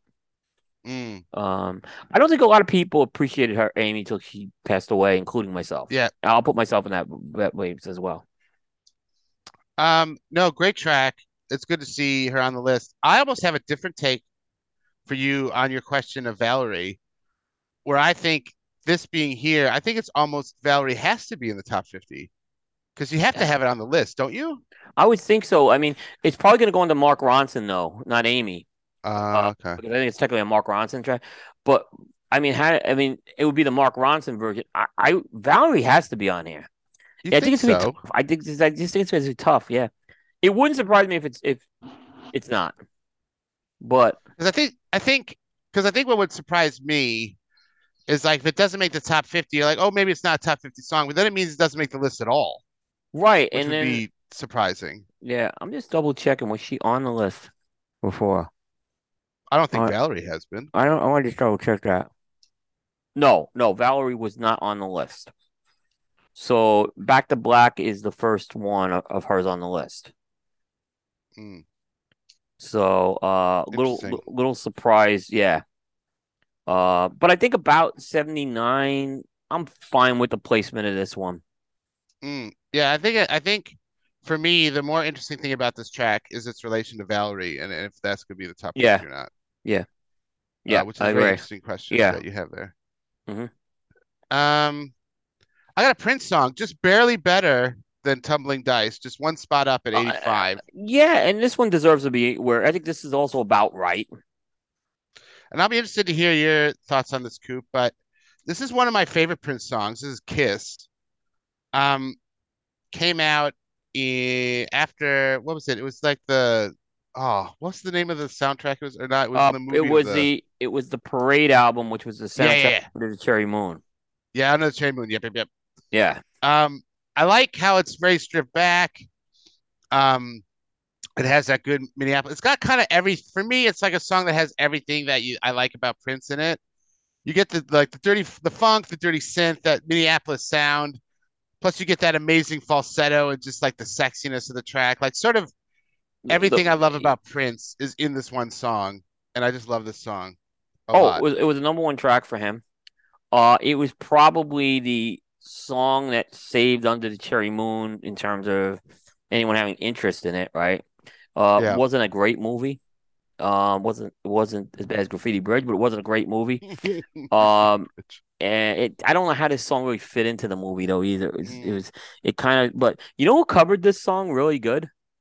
Tom Who? Jones. really didn't know. I wouldn't put Tom Jones as the Prince version. I mean, this aca- this is kind of an acapella plus song. I call it. It's it's yes, an acapella vibe, but it's not acapella. If that makes sense. and he'll just he'll just lose it. He's like wah wah wah, and I just love I love this song, Coop. It's so good. it- it is. Uh, it's so you know. Again, we're looking at this list right now, right? Um, and I've been like I said, I'm tracking who's been on the list.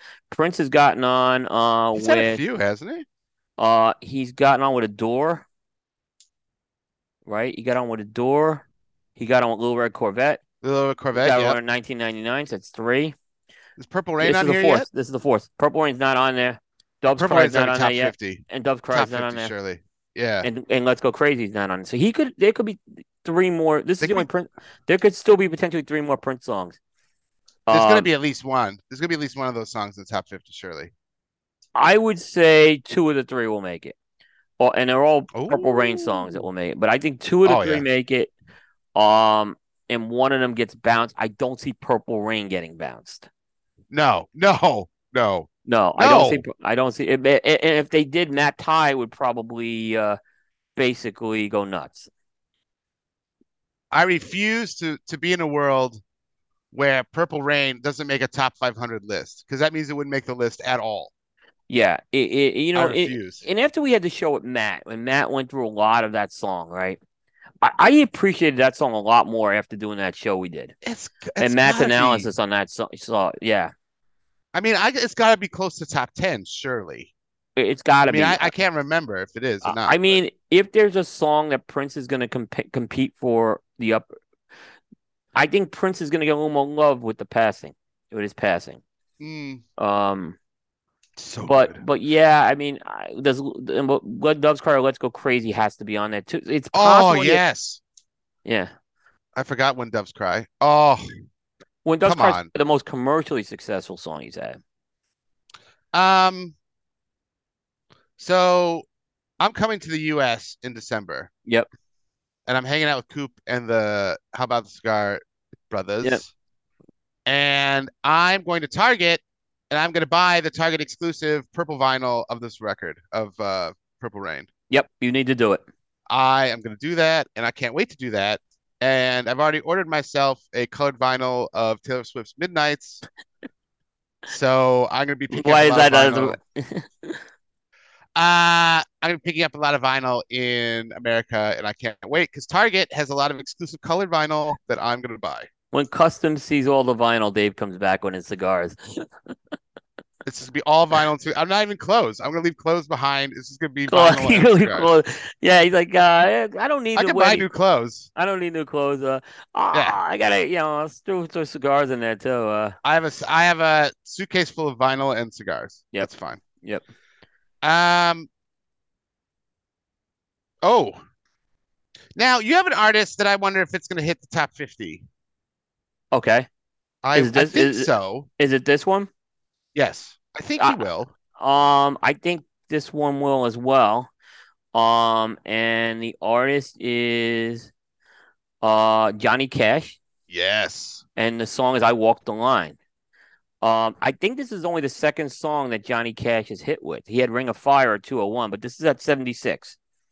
Um, way too low, way too low. Yes. This song. Yes. Yes. this yes, is this is a song that ranks number one on overall country lists. Like. That's right. All right. and it was at number 30 in 2004 and i can argue that was a little low um so i yeah i mean like i said when you see the best country songs of all time this song is usually up there is what i'm saying um and like i said it was at 30 in 2004 so it went down Um, you know, but when it was 30 in 2004, that's when Walk the Line movie came out. And, um, by the way, I loved Mm. Joaquin uh, Phoenix's cover of this song. I mean, I'm not saying it was Johnny Cash by any means, but it was a very No, but it was still good though. it was still very good. But but yeah, this is uh yeah. So I mean, so he's got Ring of Fire and he's got Walk the Line. I Walk the Line. What would be the other song you would put in there?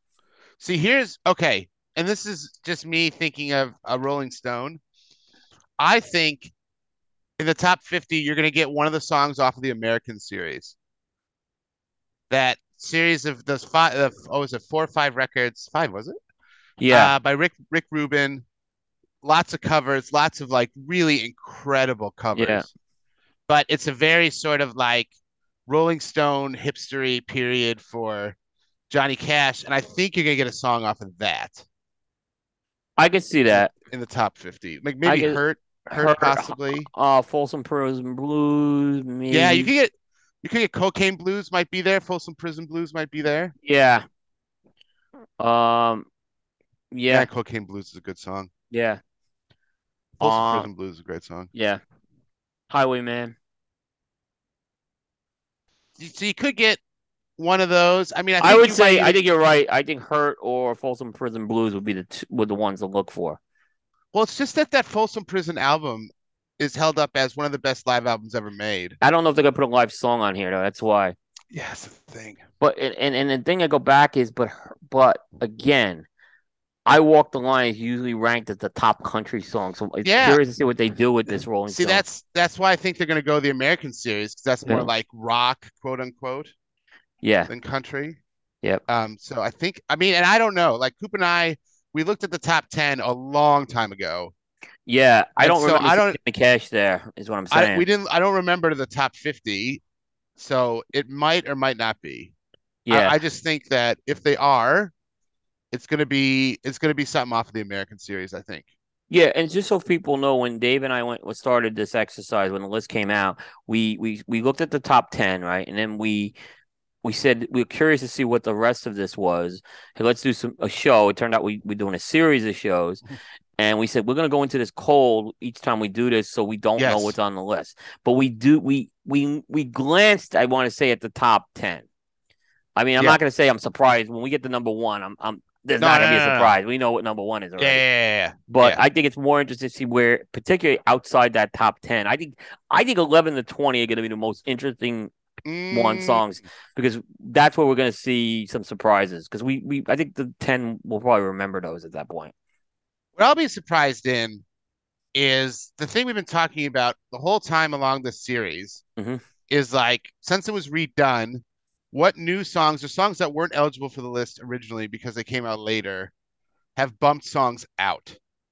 So I'm interested to see what songs post the previous list release time have made it into the top 50. I, I am too. excited to see. I am too. I'm excited to see that. Um, now I had one of the best covers ever made, hmm I agree. and you you can argue that this song uh is the original, but it's also produced some of the best covers ever made, and that's Leonard Cohen's Hallelujah at 74. yeah, Um, love Leonard Cohen. Great track. Is amazing history of this track. So, JJ Cale is the guy that covered it originally, and Mhm. then Jeff Buckley covered it. Yep. But JJ Cale, I think he saw Leonard Cohen perform it, and they contacted Leonard Cohen and said, "I want to cover this song. Can I do it?" And he said, "Sure." And he sent him 17 pages of lyrics, Coop, yep, for, for the song, some of which he never used in it. So Cale actually pi picked lyrics in his cover that aren't in the original, that are on this like 17 pages of, of lyrics. So it's just a, it's a great song with a great history. I love the imagery and the songwriting in it. Leonard Cohen himself is a very excellent songwriter, very poetic in his style. Um, I mean, straight out of that singer-songwriter like uh genre, but uh great, great song. Love it. Uh 70, I think it's fine. Um, it's a very influential song, but it's hard to sort of see like should it go up or down. Um, I'm all right with where it is. It's a it's a great track.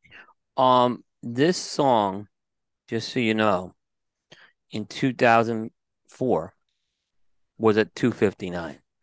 Really? Yeah. Um, I wonder why it went up so much. I wonder why it went up so much.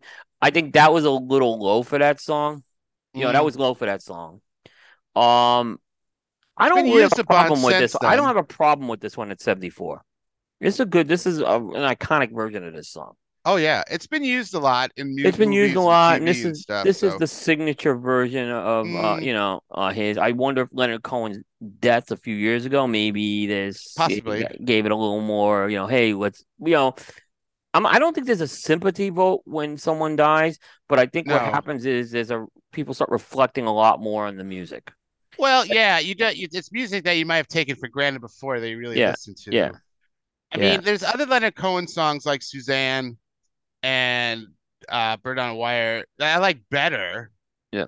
But uh, but I but the, I can't. You can't argue that songs like musical No, impact. no, yeah, Yeah. yeah. So I, like I said, I think in 2004 it was certainly way too low. Yeah. but uh, I'm okay with where it was. This is about right. Yeah. You know, it's it's uh, at least it's ahead of um, tumbling dice.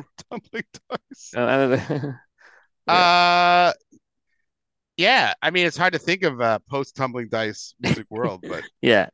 here we are. Um, Yeah. now your next artist is interesting because have we, we haven't had a lot from this artist, have we? Really? No, we haven't. Um, and I'm really surprised. Um, and I Do I think don't people? know. Oh, go ahead. Sorry, I'll let Yeah. you go, and then I'll, I'll ask. Yeah, I- I'm I am surprised. Um, that's what I'll just say. Um, for sure. I mean, uh, I mean, I'll let you go. Yeah, like, let talk about the song, and then I have a broader question about this artist. Okay, I think this is only the the third song by this artist, right? And and I'm wondering if this is it, right? Um, the artist is Elvis Presley, uh, and the song is "Suspicious Minds" at 70. Um, so this uh, in my opinion, this is an Elvis Mount. Like go, you go back, this is the Mount Rushmore song for Elvis. Yeah, yeah, yeah, yeah, yeah. Um, it was Great song. It was such it was a different type of Elvis song. It was one that came in the in the later part of his career. Um, and it was really he he um he really I I, just it was almost like a, a bit of a comeback for him in a lot of ways with this song. Uh, it was a deeper Mm. song than some of the other stuff he did. I think this was way too low as well. I think this is top 50 material. This was number 91 in 2004. Um so yeah, I I uh, I think this is a fantastic song by Elvis Presley. But you know, I wonder is in the ghetto, uh, Hound Dog, you know, Oh. do, we see those songs, you know? And, and I and I couldn't argue if those songs are higher than this, but but Mm. but this is I I uh I'm a big fan of it. This is my favorite Elvis song. So little low. I thought it was top 50 material in my book. Mm. Now, uh, so the question I have, so uh, another death in music recently is Jerry Lee Lewis, who I was surprised was even alive, to be honest. He was like 90 something. Yeah. Um, that we forgot to mention the music. How did we forget the to? We'll have to talk about Jerry next time because we did. We we Yeah. left Jerry off. There's a lot we need to talk about with Jerry, by the way. But I was, oh yeah. But I was gonna bring him up. I was gonna bring up here Yeah, go Uh, ahead. Yeah, go ahead. with this song. Is that so? Jerry Lewis recently passed away. You think of him, um, you think of Chuck Berry. You think of um, of uh, those th- those really foundational artists, Coop, and Ro- the rockabilly, yeah. they're not getting a lot of love. And do you think they're just being taken for granted? Like, I mean, I'm trying to figure out why, because they're so foundation. Is it just that they're going to be a lot of them in the top 50, or do you think like these voters have sort of moved on? Because like, because like, uh, because like uh, Billy Holly, like you know, uh, you know, Little Richard, like a lot of those guys, they've come up, but they've they really haven't had much of a presence. So do you? Th- I mean, what do you think? Oh, with that. I, I'm in agreement with that. Uh, the fact that this is only the third Elvis song. Um, we've only seen one Chuck Berry song, which is uh, oh no, I'm sorry, two Chuck Berry songs. We saw Promised Land and uh, Maybelline. Um, so and this is so Chuck Berry's. I mean, Jerry Lee Lewis. Um, Great Balls of Fire was I think 258 when I just looked at this. Uh, which I thought was a little low. Not that's my favorite song, but but you know, Jerry Lee Lewis was the guy that should have been the superstar here. Yeah, He, well, he had had some all- he was the fast playing piano player. Yeah, He had the energy. He had the drive. Elvis goes into the uh, goes into the um army. So Jerry Lewis really should have taken that mantle, and he, he marries his Whoops. cousin. I mean, Bad move. bad move. I mean, and, and but he should have. I mean, and he had a couple of times where he tried to come back and stuff, and but yeah, it, it's. But you're right. These these there's that sector of foundational rock artists that are really being put to the side on this list right now. Yeah, I yeah. Pioneers, not the foundation, but I'll say pi- pi- foundation Yeah. pioneers.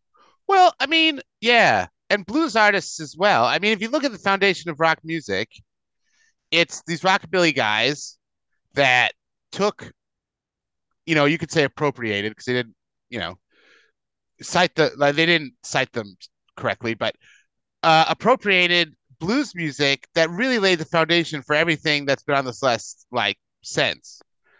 And those blues guys, and they're not getting a lot of shine, Coop No, I don't- uh, they're kind of like just passed away. That it's like, oh, they're over there, and we're just gonna do rock now. Like, I, so I, I, it's like those foundational blues and rockabilly guys. I think are really getting shortchanged on this list. So there's a song that I don't think has been on the list yet. And Here we go. okay, so this and this is in my opinion the song that really defined um defined rock. Um I'm trying to just double check if it made the list. Has Rock Around the Clock made this list? I don't think so. I'm just looking. Let me just check one more thing. It, it, it has made past list. No, it is not on this list so far, and it was at 159 on a previous list. So Rock Around the Clock is considered the the song that began the rock era. It it Mm. bro- it moved into the rock era. It was the, it's considered the first rock song. Um, how has Rock Around the Clock not been on this list so far? I I mean, it's know. I mean 159 I think is about where it should be, maybe a little higher, but but the quite I mean, and I just get this feeling we're not going to see that song, and that's part of um, that's part of this. I, it just seems like the, a lot of these, the newer artists, the guys who have suffered, have been the these 50s and 60s guys who really laid down the groundwork for us. Like- Yeah, the the blue the the original blues artists. There's been some blues stuff. Like there's been some some uh some BB King I know has been on the list. Some like Yeah. uh Muddy Waters has been on the list, but Yeah, I think I think the main casualty from all from the newer songs getting in are these sort of foundational blues and early rockabilly guys. Yeah. sort of pushed out. Yep. which is unfortunate. But I agree. um, I agree. hopefully we'll see a couple tracks in the top fifty. But uh, it'll be interesting to see. Yep. Um, No, I agree. By the way, still two two in the MLS Cup, so just so everyone knows it. And it's Yeah, and bef- before I get to my song, I just want to express my heartfelt uh, condolences to Seth for Oklahoma Oh, what going happened? down to going down to Baylor. Oh, come on. The Tuna's Tough- having a rough year. Tough year for Tuna, man. Oh, it's been a disaster for him. I, I I, think I think he can live with, with Baker and the Panthers being bad, but but Oklahoma and the coach Oklahoma, bolted man. on him the way he did, you know, Man, I I, I I, wanna- get that. Yeah, I'm gonna I want to do a whole show with just music to Tuna that he can listen to and just soothe himself. yeah, you know that's a good show to actually get go soothing He's music. a he's a he's a good man. He doesn't need to be treated like this by Oklahoma and yeah, uh, and Baker. it, it deserves does. better. But I wonder if that's why. Um, I wonder if that's why Lincoln Riley bolted, saying he knew this team wasn't good. And he didn't want to go through a season like this. I, I actually am really wondering that now. I see. This is just me, and we'll get back to the music. But like, I have a lot of skepticism and disdain for college coaches Yeah. because they will sell recruits everything, and then as soon as their teams look like they're going to turn, they are out. Yep. And and They, yep. it's like And I like. I'm not normally a fan of Dickie V. Okay, in basketball. right, yeah, right. Um, but Dickie V makes a He says, look, if the coach leaves, they should. They the, the player should be allowed to do automatically transfer and play next year. And and, Oh, he- yeah. and I think he's hundred percent right on that. If the because a lot of that is coming in. Hey, come into my program here. I mean, so I, I think Dickie V. I normally don't agree, agree with him on a lot of stuff, but I agree with him on that one. I'm I'm putting a public call out. I want Seth to come on the show, and all we're gonna do is talk music, drummers, and Oklahoma football. Like I really Yep. want his vibe on what's going on in Oklahoma. Because he is so diehard Oklahoma. I want his I want his uh his view on things. Yeah, I I, I 'Cause do it too. is it is not good. It is rough. It is rough for him. Yeah. Like do you yeah, I got I got I'll I'll I'll talk to him. I'll I'll send him an email or something. I'm wondering what he thinks of the whole coaching thing. Yeah, I think he uh you know, I think he's obviously really disappointed in Lincoln, but uh you Because know, because it just killed that program because he left and didn't he take some recruits with him I he might have that I'm not I'm in assuming the he did. transfer portal or whatever? You got to wonder if they did, yeah. But God, uh just you got to give the new coach another year though. It's it's- he Oh yeah, yeah, yeah. Oh definitely. year. He didn't have Yeah, a recruiting yeah, last year. Yeah, yeah. But holy cow, he scored! Get it, get it, Coop. Did you win? Or is Uh, there still injury time? it's still it's still injury time. All right. Hey, but you're up. You're up. Are you up? We're up That's what I'm three to gathering. two. There we go. We- we- Holy cow! I may have a championship coming after all. Holy cow! Uh, they are going nuts in Philadelphia. They just said they, they they're active. They're playing in L.A., but there's fans at the at the stadium in Philadelphia, and they're Oh, going crazy. They're on the field watching the game. Yeah, wow! What a what Go a, what for a it. goal this was. yes. This was just a absolute. gr- Holy cow! So, all right. So yeah, that was a good time to break from the list for a second. and Uh, that's a good lead in to my, song, yeah. Beyonce Formation. Now, is this the one that you're gonna rant, or is it my next my No. one of my next ones? It's not this one. Oh, I know which one it is then. it's not. This It's is the not a bad it- track. I think it's a little high. I think it's a little high. is it is it is it the next one? Yes. Oh, Coop, man. Okay. Um. I, I, I have to, there's some background why I that. That's all right. I'm, I'm all not right. I- knocking your taste in music, by the way. It's, it's, I'll say it's me, not you. Okay. I knew it was one of these two. Anyway, No, this one is not bad. I mean, it's a little high, but but not yeah. I think I agree. It might be a bit high. This is Beyonce's Formation. Yeah. Um, this Good is where lyrics in this song. Yeah. yes. Well, this is where Beyonce really moves from like her album before here, her self-titled Beyonce was really about like her and like her identity and gender and sex appeal and and she's moving now into this track formation and then much of lemonade and like her subsequent music and on renaissance and stuff she takes on a lot more social issues around race around class also around gender. And she's sort of like blending them all together on her records. She's taking those issues more head on. Um this she ca- this, this sort of ushers into a more like hip hop era for Beyonce where she's like rapping on tracks and stuff. Um and this this song is firmly rooted in like the issues around Katrina the issues around police brutality the issues around black identity it's like firmly like I mean she performed the song at the Super Bowl halftime show where all where where it was like all these women dancers were dressed up as like Black Panthers. it's just like like you can't really hide the the message of your song when you do that. Um and just totally killed Coldplay's uh halftime show. it just took Yeah. the whole thing over. Um but yeah, so I, I like like with Coop, like should this be this high? I don't know. I mean maybe it'd be It had a big at- impact when this song came out, though. It was a Oh big- yeah, it's a great song. I mean, maybe like in the '90s, uh, uh, you know, I think it deserves to be in the top hundred. Um, but yeah, I think it's just a pivotal moment in her career where she's shifting from more of a pop icon to now just like social issues, just a musical icon more generally. Um, and sort of, eh, sort of her song sound moving forward kind of really shifts with this track, and it's Yeah. on another album that we should do an album archaeology on, and that's Lemonade, which is just incredible. Yeah, I knew I knew that one was coming too. Yeah. Oh and yeah, I, I know But- you picked the next album, Archaeology, so uh, you have some good candidates. Oh, ho, ho, ho. But yeah, it's a great record. Uh, Yeah. oh, we Yep. gotta do Lemonade. It is crazy.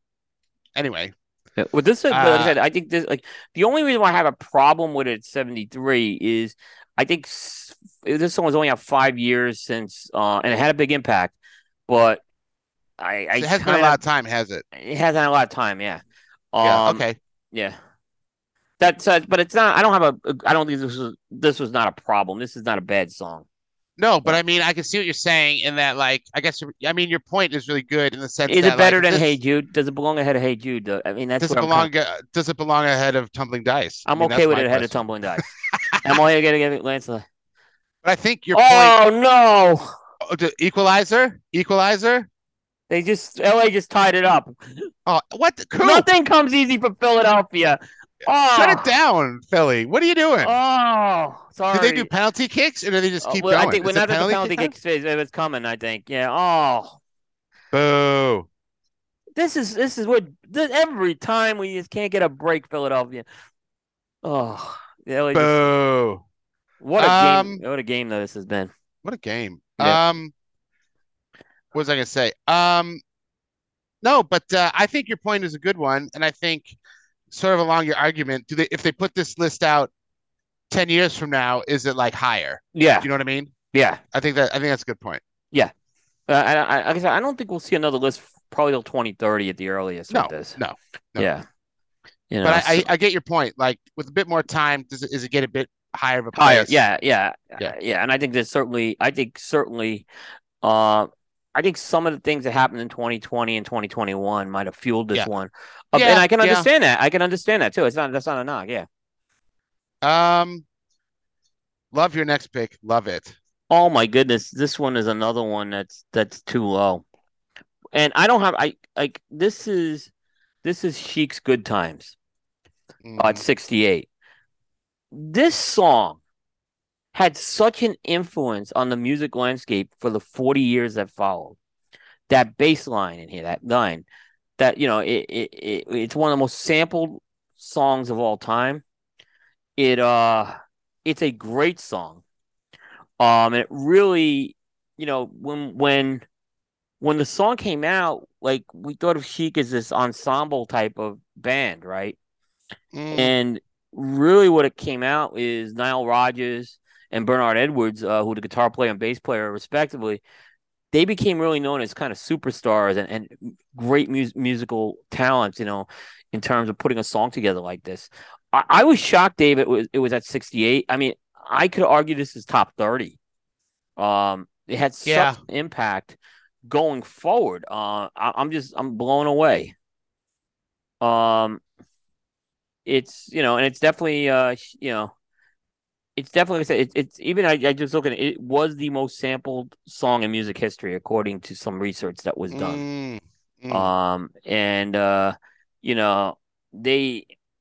Like I said, I think it's a song that stood the test of time. It came out in '79. It has a little bit of that funky vibe with that R and B vibe in it. Uh, but again, this was a Nile Rodgers, Bernard Edwards written and produced song, and I think they came out of this and like this is what would learn you launch their career into songwriters and producers following this. 'Cause I think this song kind of people said, "Wow, look at what these guys did." Mm. Yeah. Oh, and by yeah, the way, no. by the way, you know what Rodgers said on this? Good Times was inspired by Hollywood swinging. Oh yeah, I Yeah, can see that. Yep. I which I don't think that. made the. I don't think, and I, by the way, I don't think Hollywood swinging made the list at all. Just so you know, that's another No. miss. Yeah, not that it's a top hundred, but Hollywood swinging you could have put it in like the three to five hundred range and belongs there. Yeah. Oh yeah. Yeah. Yeah, yeah. Oh, now now let's get to the song Coop's gonna blast. But I uh I picked so Tracy Chapman Fast Car number 71. So for me, I I talked I was talking to my wife about this song just recently. And this song it, it I, I love the song. I think it's great songwriting. I what shocks me about this song, Coop, is how well it did right? So this is comes out in 1988. This is the same year as Appetite for Destruction, right? Mhm. On the on the Billboard list, you have uh, Rick Astley, you know, Linda Carlisle, Faith by um, George Michael, Need You Tonight, INXS, and then this song goes triple platinum in the UK, sells 13 million in the US is number six on the Billboard, and it's just like a guitar folk song. And I'm like, how this song still confuses me into how it did so well in the like general music landscape, like how it did that.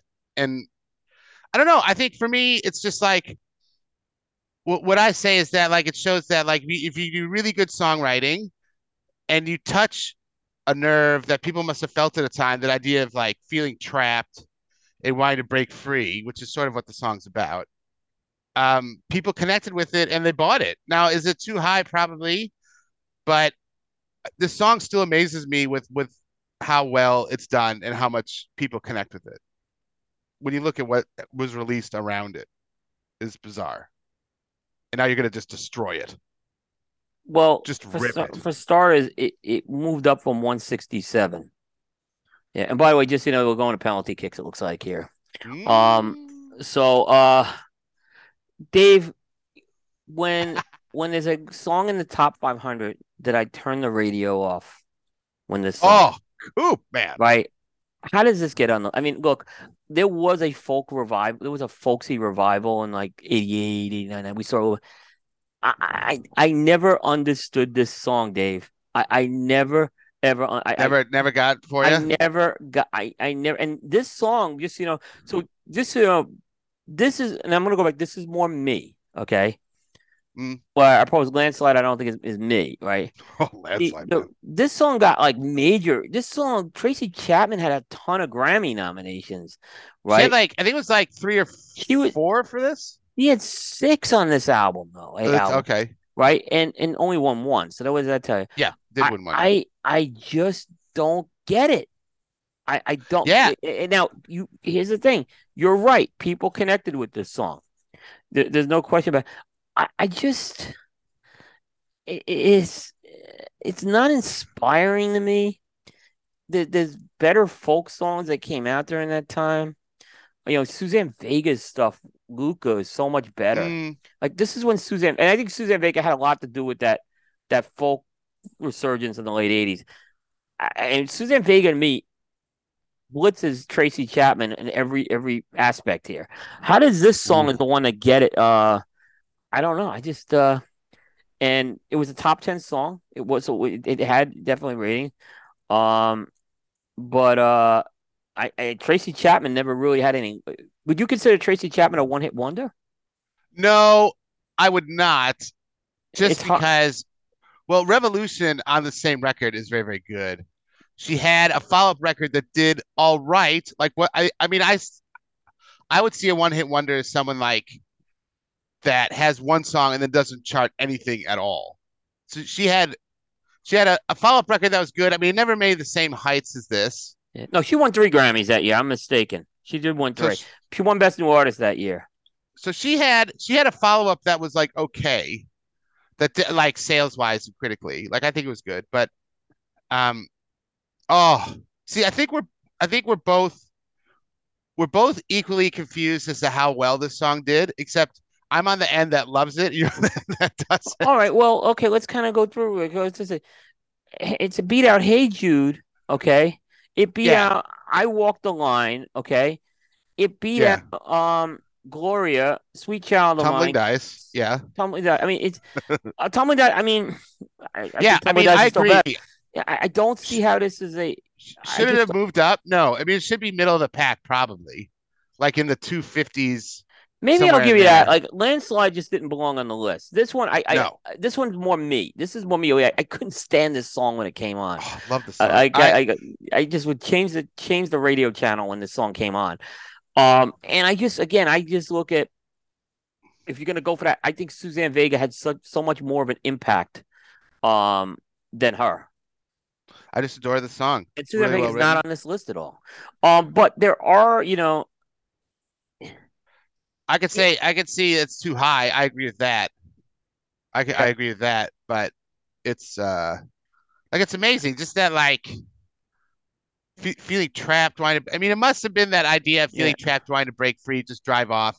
I think it must have like just tapped a nerve for a lot of people and they connected with it It because it's like it it's was- it was a depressing to- song too. there's not much to the song. Like I mean it's just like it's a, it's a very straight up folk song really. I, I know you tend to like these types of folksy songs where it's I not do. heavy instrumentation. So I, I get I get that why it would connect with you. Uh, and I'm t- like, I could see me on the Suzanne Vega camp, uh, where she, her music was just a little more intricate in terms of things. I mean, so maybe it was because it was because it was fresh. It was something different when you look at the rest of the top forty. I mean, maybe that, but yeah, yeah, Yeah, It, I mean, it, it was a shocker. I mean, this song came out of left field in in like eighty. It was eighty seven, right? uh, eighty eight. Eighty eight. Yeah, I mean, I mean, is it too high on this list? Definitely. it, it is. Should I think it should be on it, and I love it, but I think it's too put high. you can't put it ahead of list. Hey Jude. You just can't put it. No, no, I agree with that. Yeah. I won't even argue that, but Yeah. I love it. Yeah. I, think know you do. Phenomenal. I know you do. I have it on vinyl. Yeah. Um. Oh. Anyway. Uh. Oh, I love that song. Um. But there you go. So yeah. So I mean, you're we're we're in agreement. It should be on the list. Not this high, and you're like, I think it should be on the list more out of respect, more than I don't like. I I don't like the song, but 71 bit high. Yeah, seventy one is a little high, a lot high. I would have even put it on. The, I would not have been on my list. It would oh, not have at been- all. Even in not- like like 480. no, No Really? it would have. Oh, And when we go through like the songs that didn't make it, I think we're gonna come back and look at landslide in this song and tumbling dice. I think we're gonna look. at oh no, I'm gonna look at Tumbling Dice before this song. You kidding me? Well, tumbling And- dice deserves and- to be ahead of this song. I'm sorry, tumbling. Boo. Better, I'm sorry, Dave. It's a better song. Tumbling Dice doesn't deserve to be ahead of anything. No, still still be ahead of this song. Tumbling Dice doesn't deserve to be ahead of. I would put you. I would put your reaction to the Philly goal on this list before Tumbling Dice. That's, that's what I would do. Uh, the shut the, the the the LA just scored in the shootout, so it's one nothing. what? Uh, Philly?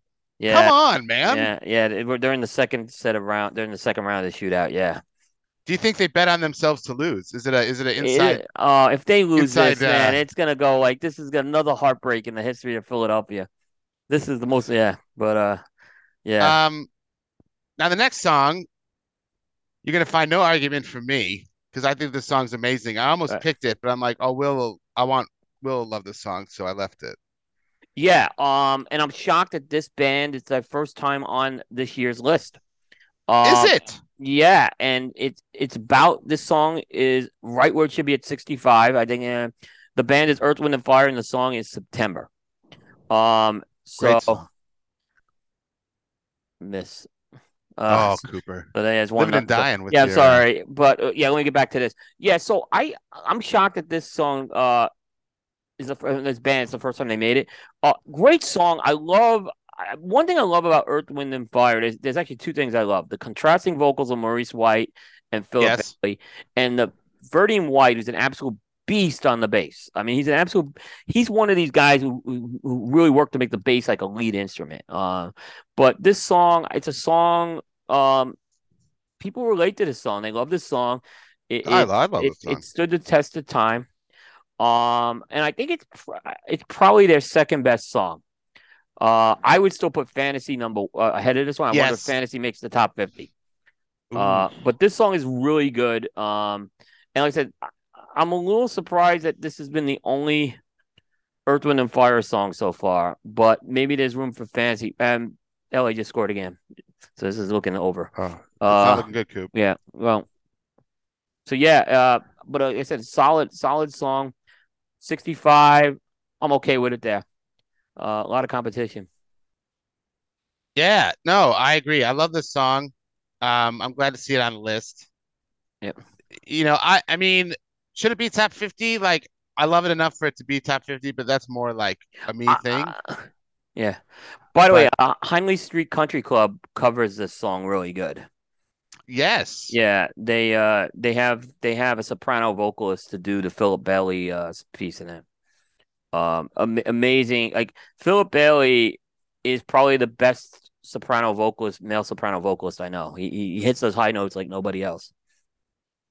Right. Well, no, it's a great it's a great song. I'm glad it's on here. I mean, it's a classic song too. Yeah, Um, should it, I think it should be higher, which I think you are in that vein as well. yeah. But it's a I, I think it uh, should be as well. And it's over. Oh, Coop.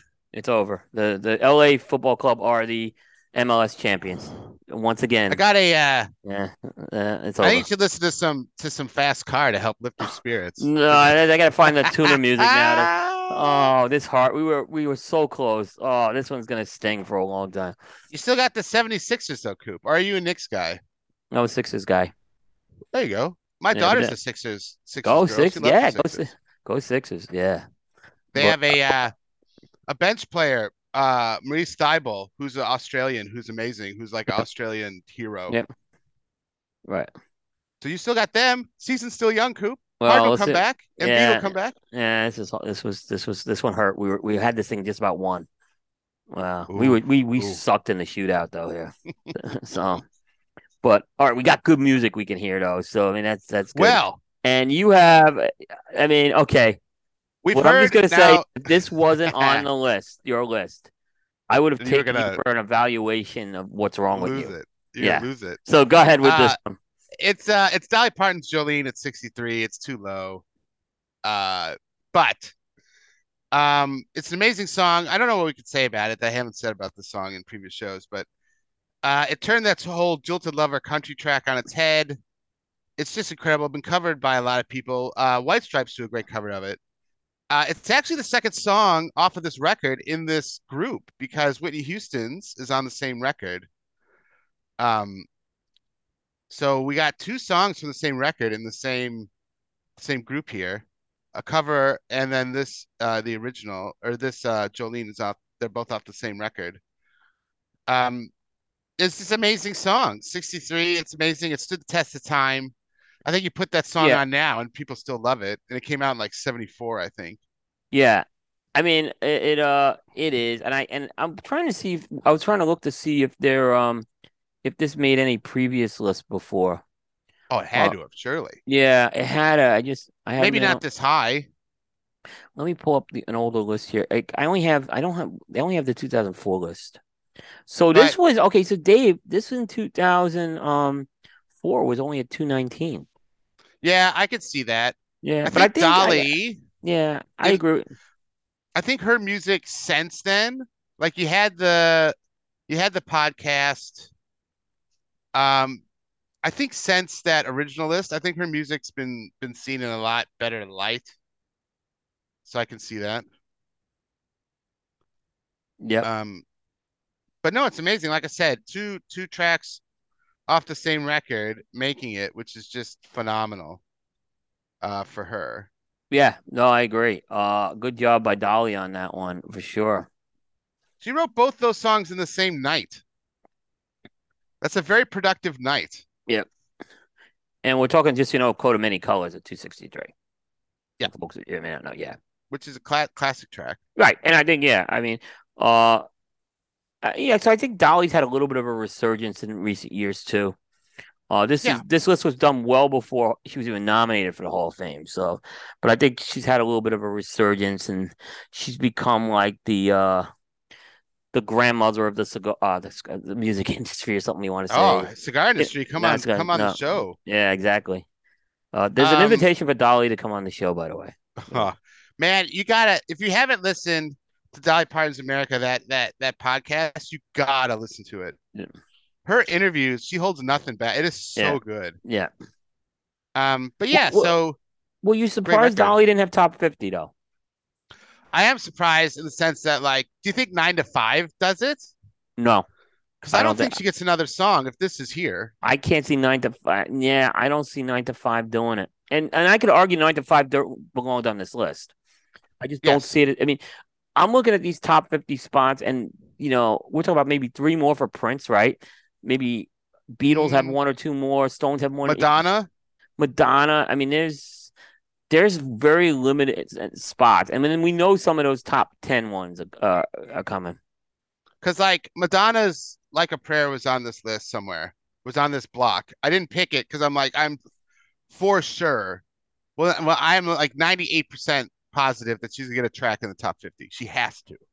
I would say one to two more Madonna songs. I mean, I don't know what they're. I mean, Vogue maybe.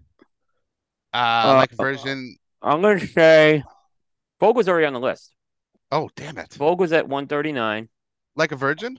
uh, like a virgin, like a prayer. Into the Groove was on the list. So she's had Into the Groove and Vogue so far. So you have a lot of Madonna songs. In, in, Oh at- yeah, you do. You have Like a Virgin, Like a Prayer. Um, You have all those. You have all those tracks off her self-titled debut album still, like oh, yeah, Borderline ho- and Holiday. Yep. Papa Don't Preach. I, I, I think Mm, I I think while it's an impact, it had an impact song. I think it's I don't think it's top fifty. Um, yeah, Ray of Light. Do you think that would be not? It's not as good. I don't think. I don't think it's It top very pop- fifty. it was yeah, I would say like a virgin, like a prayer, uh, and maybe Material Girl. Mm, I don't think any of the Confession stuff makes the top fifty. I just don't. Um, I Yes, think okay. Confessions is an album that is more of the album. how about Hung Up? How about your track? That would be the only one I wonder about. Because that song was huge. It was huge. I would have thought I'd saw Hung Up already though. Okay. I thought I would have saw it already. I mean, they, does she get three songs on there? Did she get like a virgin, like a Three's prayer? a lot. That's a lot. Yeah, I agree with you. I can see two. two, maybe two of those three make it. So I'll still pick like a virgin and like a prayer. Okay. Yeah, I'd be shocked Anyway. if she shut out, but I'm gonna say two of the three make two, two more make it. Yeah. I'm so excited for this final show, but we still got to go through this one. What do you got, Yeah. Coop? Let's see. Uh, oh so yeah. Uh, all right. So, um, I don't. This is one of those. Uh, how does this? At least it was ahead of Fast Car. Uh, at least it was ahead. Uh, sixty-one Stairway to Heaven by Led Zeppelin. It was at That's thirty-one. insane. This has always been low. Like thirty-one in two thousand four is um low. Now, if you're in the cla- like classic mu- classical rock realm Yes. they a lot of the classic rock album oriented rock radio stations up in New York, I'm thinking WNEW, they would do countdowns of the greatest rock songs of all time. And Yes. this song was always number one. Always. Always. Yes. It wasn't Yes. number two would float with the Kinks Lola and stuff like that, but I remember but Yes. but this Oh, was always song. number one. All right, it's it's to me, how does this fall to 61? I don't know. Um, it is, you know, it's one of the great, um, it's one of the great, um, songs of all time. And right now, I think Led Zeppelin has not had a good list. Um, they No. had, um, I want to say they only have one song. Oh no, they had Kashmir at God, 148 good. Yep. and Whole Lot of Love at 128. And Man, Stairway to Heaven mean- at 61. Is that it for Led Zeppelin? You got to wonder. it cannot be. It has. They have to have a top Who- 25 who- song. What would be They it? have to. Uh, maybe immigrant song. Uh, uh Dazed and Confused, possibly. Whole lot of love, maybe. Whole lot of love. Yeah, It's not going to be any of the in, into the outdoor stuff. I'll tell you that. No, it's not going to be. Kashmir. It's gonna be something off of the first four record. It's not gonna be anything past. It's not gonna be anything off houses or anything. Yeah, but this one is like, like I said, this one, you know, we, we, talked about best country song, "Walk the Line." Was was kind of bumped out of top of it. Now, Going to California, maybe. maybe yeah, but this is the this one is this is this is not even Mount Rushmore. This is the peak of Led Oh, Zeppelin. It, yes. it is. This The, is the, the- Led. the yeah, the only thing I can think of, Coop, is do they go immigrant song or something that's like far more rocky, like a more of a rock, do that. like a yeah, straight up rock. I, am gonna say that this is it for them. Ooh, I'm gonna say this, and we're gonna see what happens in the next show. I'm saying this is it. I, I and I know they're not in that top ten. I, I know they're not in No. that top. So It can't be. yeah, Like that would be criminal. it's criminal. This is at this is at 61. That's true. And there's a song I'm going to talk about that I love coming up, and I would say it's even this song belongs ahead of that song. So, um, yeah, I, I'm. Sh- I mean, it, I am. I am completely flabbergasted. And your next song, how do your next song, which is not a bad song, I don't know how it beats out this song. That's what I'm just. Saying. Yeah, I don't know. I yeah, I agree. I'm shocked. This has this, but if they don't, if this is the last Zeppelin song, like that is brutal. Uh, what we got? We got Missy Elliott. Work it. Yes, coming in 56. oh. I love Missy Elliott. I think I I mean we might see another track from her. This is a pretty big song. It's not her first big track. Like she had tracks that did well before this, but it was it was her first crossover hit that really took the world by storm. Uh, I, I love this song. I love Missy Elliott. It's edgy, sexy, aggressive.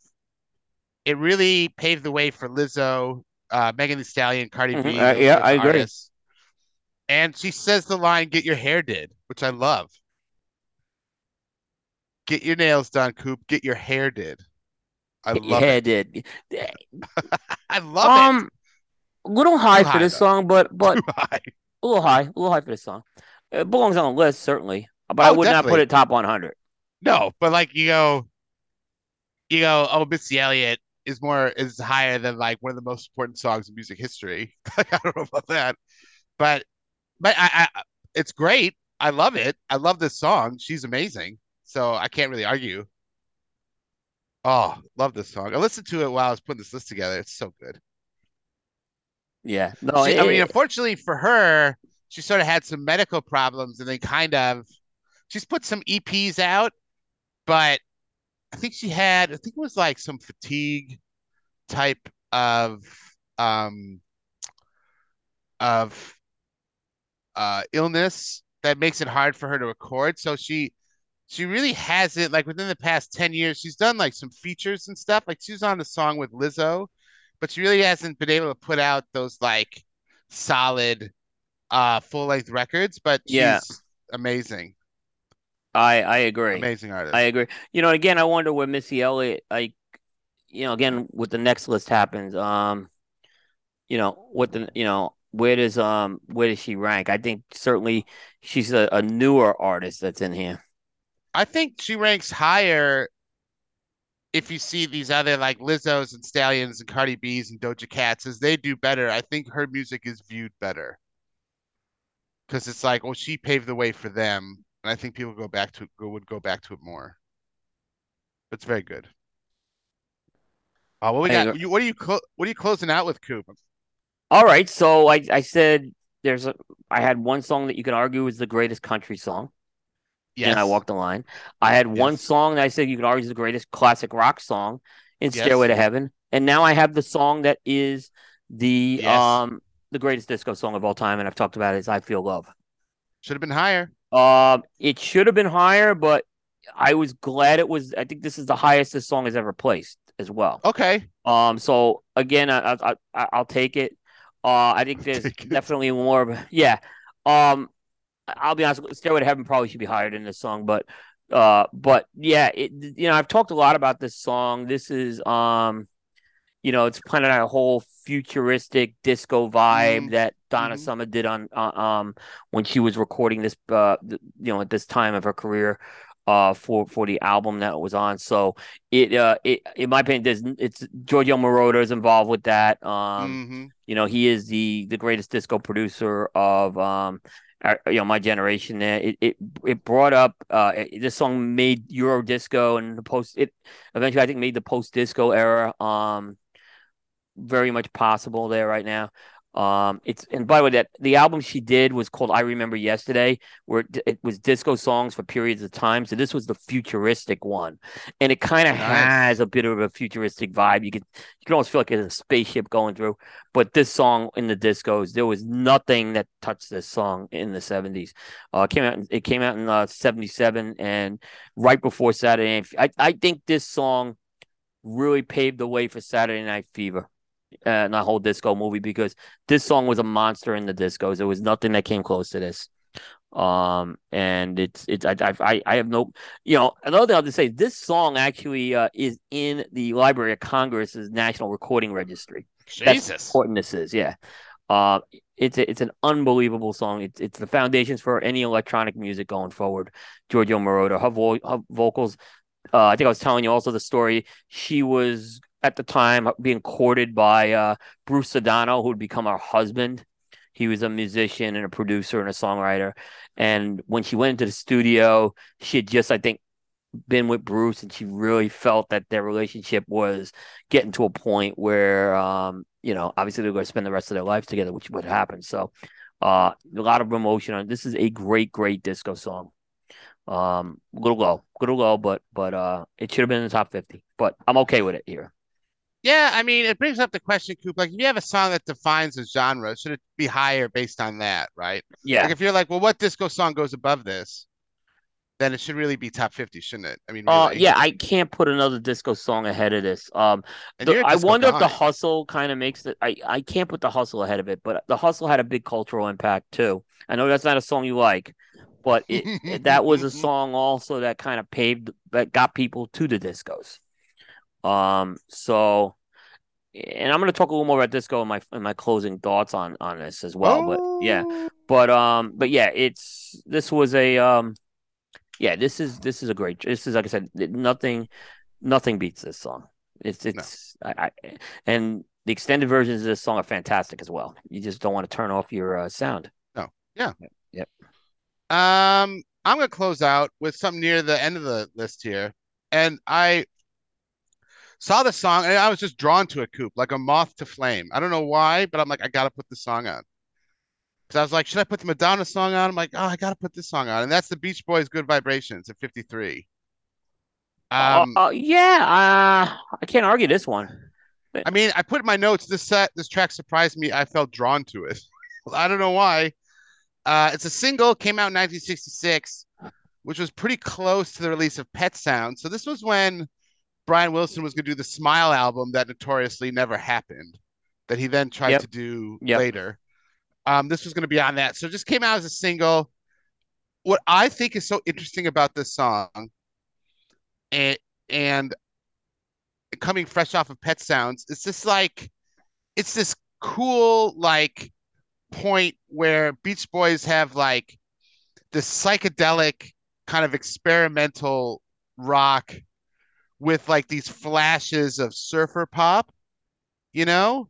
So it's this good, it's this sort of like weird blend of the two. It's very epic and experimental in nature. And and as a song, well, well, like I like the song, but if you look at its construction and listen to it all the way through, it's just a fascinating in production and how it was made and how it was constructed and sort of like blending all these different genres. It's a very sort of Brian Wilson song. Um, and it just shows because it's like when we did Pet Sounds, it's sort of like hot off the like Beatles, Beach Boys rivalry, and this is just showing them start continuing to push their sound, uh, which the Beatles will actually do too and get more experimental. But um, it's that that whole like bringing of that psychedelic angle I really like in this song. Um, I mean, it, you know, I think Pet Sounds takes a lot of oxygen for the Beatle for the Beach Boys, but um, I think this is a very good song. We released closely thereafter. Yeah. Uh, Um, yeah. it was kind of after Pet Sounds this was done, and we talked a lot about uh, you know, Brian Wilson was trying to do something very different with Pet Sounds. Yeah. Um, and this he kind of, you know, he didn't want to do the the surfer tunes with with uh nope. with Pet Sounds, but he kind of gets back a little to the surfer tunes here. Uh, but he still keeps a lot of those psychedelic elements that he introduced Yeah. with Pet Sounds. Um, and he also we talked when we did the Pet Sounds album. He was like he would always bring in these like he'd bring in tons of session musicians, and he did for Yes. this one. There were a lot of session musicians on on the credits with this one as well, and uh, it it's. It is a it is a really really uh good song, but I mean there's there's flutes, there's sleigh bells, bongos, yeah. uh piccolos, um, Oh, it's like everything. Yeah, I mean this is he. I think he's about twenty. I think there's about twenty session musicians that are used on this one. This is the the famous theremin song where they got the theremin in it. Yeah, Um, but this song too, like if you look at the Beach Boys, it's your classic struggle within the Beach Boys because you had Mike Love that was like, "What are we doing all this music for? right. Let's just do surf music and make a lot of money." And then you had Brian Wilson that's like, "Shut up, we need to do artistic stuff." Yep. And this song is like is like both sides of the Beach Boys in the same song because you have like the Mike Love more like uh surfer pop chorus and then everything else around that is very Brian Wilson. Yeah, And so it's sort of and then I mean and the band essentially like just implodes after this song, but um yeah, they do. Um, it's and uh, unfortunate. yeah, I mean this is Carl Wilson also uh with Brian Wilson on the on the lead vocals here. Yep. Um, You know, so Great song. the harmonies in this song are incredible with the orchestral sound. Yeah. Uh yeah, it's a great song. Um I can argue it's a little low. I mean, I wonder if we're gonna see anything uh from more from the Beach Boys again on this album. Critics love Pet Sounds so much. We got to see another Pet Sounds track. They love it so much, Coop. I I wonder. They love Pet Sounds. I mean, for Rolling Stone, there's numbers of lists where Pet Sounds is the best album of all time. So there's got to be more. There's got to be some tracks off Pet Sounds. Um, the the They one I love would, I mean, had, yeah, I mean, wouldn't it be nice? Made it. Um, God, God only God, knows. God only on it? knows has got to be on there. Yeah. God That's only. I don't remember seeing it in the top ten, but I may be wrong. That's the one. That's up there. It's gotta got to be top God only knows. I mean, it's like, Yeah. Um, yeah, They just love that album so much, Coop. They're not gonna not have. they're a not song, gonna don't They're not gonna. They're not gonna deny them another song. I agree with you on that. But I would have thought. But this one wasn't off Pet Sounds. Um, No, and uh, you know, wouldn't it be nice? Already made it, right? Which was God only knows is gonna be. It's got to be. God only knows, and uh, yeah, we'll see with that one. Yeah. So, final thoughts, Cooper. What do you think? Um, just uh, what I'll mention. I just want to mention a few of the other songs that were on the list Yes. first. Um, and then I'll give you my thoughts. Um, "Blowing in the Wind" by Bob Dylan was at hundred. I, there's gonna be another Bob Dylan track. That's why I didn't Yeah. take that one. There's I'm, I'm gonna. I'm not gonna read them all, but I'll read some of the highlights. "99 Problems" by Jay Z at ninety six. That's okay. Yeah. Uh, they should put it at 99. Come on, Rolling yeah. Stone. What are you thinking? yeah. Uh, "Wonderwall" by Oasis ninety five. Yeah, I. A little high. A little, be. hi- a little high. Yeah, there's better songs than that. Yeah. Uh, 93 Since You've Been Gone by Kelly Clarkson. Not That surpri- surprises me. That was surprised. Not me. surprised you made the list, but that high, yeah. Yeah. Good golly, Yep. yeah, yep. Good golly, Miss Molly by Little Richard, 92. Gotta be some more Little Richard. Come on Yeah. now. Now, this one surprised me where it landed. We didn't talk about this. 90 Natural Woman by Aretha Franklin. Yes. Uh, now I'm saving my Aretha Franklin for later, I know you are. but Uh, yeah. Oh yeah. Yeah. Yeah. Uh, 84 Let's Stay Together by Al Green. That was surprising. Yep. 78 Reach Out, I'll Be There by the Four Tops. And I should say Ray Charles at 80, what I'd say. Yes. Yes. Yeah. Yeah. Great song. Um, I mentioned uh Taylor Swift all too well at 69. Yeah. There's gonna be. I, I'm hoping there's more. Uh yeah, but that was that's one that was released since the 2010 list. Yes. Uh Tangled Up in Blue by Dylan at 67. I thought that was a little high for that song, to be honest with you. Mm, Yeah. Bridge Over Troubled Water by Simon and Garfunkel 66. I was shocked that wasn't top 50. yeah. Do you think they get a song in the top 50? They have to, surely. Yeah, I mean, I- yeah, yeah, Song I of Silence, maybe. I mean, they yeah, that's what I'm thinking. Yeah, that's uh, Sounds of Silence. Blitzkrieg Bop by the Ramones at 64. Oh. See. Yep. That's One- one song. Yeah, you're right. Uh, we I, I almost picked that one by the way too. One by U2 at 62. Uh, Sir, or uh, Dojo will love that. yep. Now this Hector, one, Hector will love it. Yeah, heck, yeah. Running up that hill by Kate Bush. 60. Now, was this was pre when that song "Butt Broke," wasn't it? Yeah. Yeah, So that's surprising. yeah, Great song. yeah. Oh, by the way, I made a miss. We'll, we'll, we'll get to this. There is a Madonna song we missed. We missed the Madonna song in this part. Yeah. Yeah. Like a Prayer was at 55. Like a Parents at 55. So, so we I, missed I, it. I, I, I must have just missed that when we did it. I'm gonna be I, honest. I took the Beach Boys over that because I I'm assuming there's gonna be a Madonna song in the next one that we can talk about. I, I yeah, I mean, about I'm not having a problem with 55. Uh, Family Affair by Sly and the Family Stone was at 57. Um, and uh, yeah, that's that's Walk On By by Dionne Warwick, 51. Yeah, so yeah, Like a Prayer did make it. So now you got to think Like a Virgin is probably gonna be the other Madonna song. So Madonna did It's make it. be. Yeah, I I think Hung Up too. I think Yeah. Hung Up's gonna make it. We'll see. I, I I don't have a lot of confidence with that one. Uh, but okay, some other thoughts I have with with closing this out though. Um, is uh disco was really well represented in this section. Um, Mhm. you had you had three really good songs from the disco era in here. Staying Alive. You had um the you had oh, why am I just I'm sorry. I, I had three and I didn't write the three down. Um you had um Chic's Good Times. Uh yes. I'm not gonna count September as a disco song. I don't think that's a disco song. No. But and I feel love by Donna Summer. So disco was very well represented. And if you go back to the the 2004 list, this wasn't the case. So there's there is a, a, a bigger appreciation of disco now than there was uh back back then.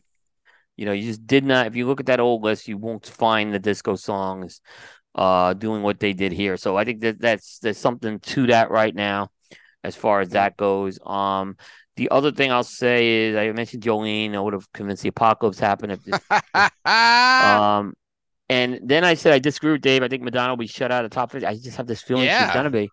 I don't think Hung Up's gonna do it. Um or or like a virgin. Well, I said like a virgin. I did say so. I'll I'll, I'll amend that. I I think now there won't be yeah. So so it'll be interesting. Um, we'll see what happens with that top fifty. That's gonna be interesting. But I thought this was a uh, this was a very hard section to pick the songs too. Like I said, there was a lot of other ones I I, I could have picked easily here. It was it was a very hard section. Yeah. Um, I I think for me, uh, I thought some songs should have been in the top fifty that weren't like "Stairway to Heaven." Yep. Um, there were a lot of those songs. Yeah. Um, which I found surprising. Uh, we were very light on 70s rock leading up to this, but this was very 70s rock heavy. Like you just mentioned, like you had Dylan in there, you had a lot of Beatles, you had um Zeppelin, like it was a very 70s heavy. Um, which you kind of which you sort of imagine. Um a little bit lighter this section with hip hop than other sections. Like you had Jay Z and Missy Elliott, but it was a little lighter. Other sections were a bit heavier on yeah, hip hop. Yeah, yeah, it really was. And um, David Bowie Coop. David Bowie. David Bowie. Where's the Bowie? Um, we need some more Bowie. So Bowie had he had the Under Pressure song at 429. He had Station to Station at 400. He had Young Americans at 204. He had Changes at 200. Uh, Space Oddity at 189. Life on Mars at 105. So he's had six songs already on here. But so low. Are we um, going to get some Bowie I, I, in the top 50?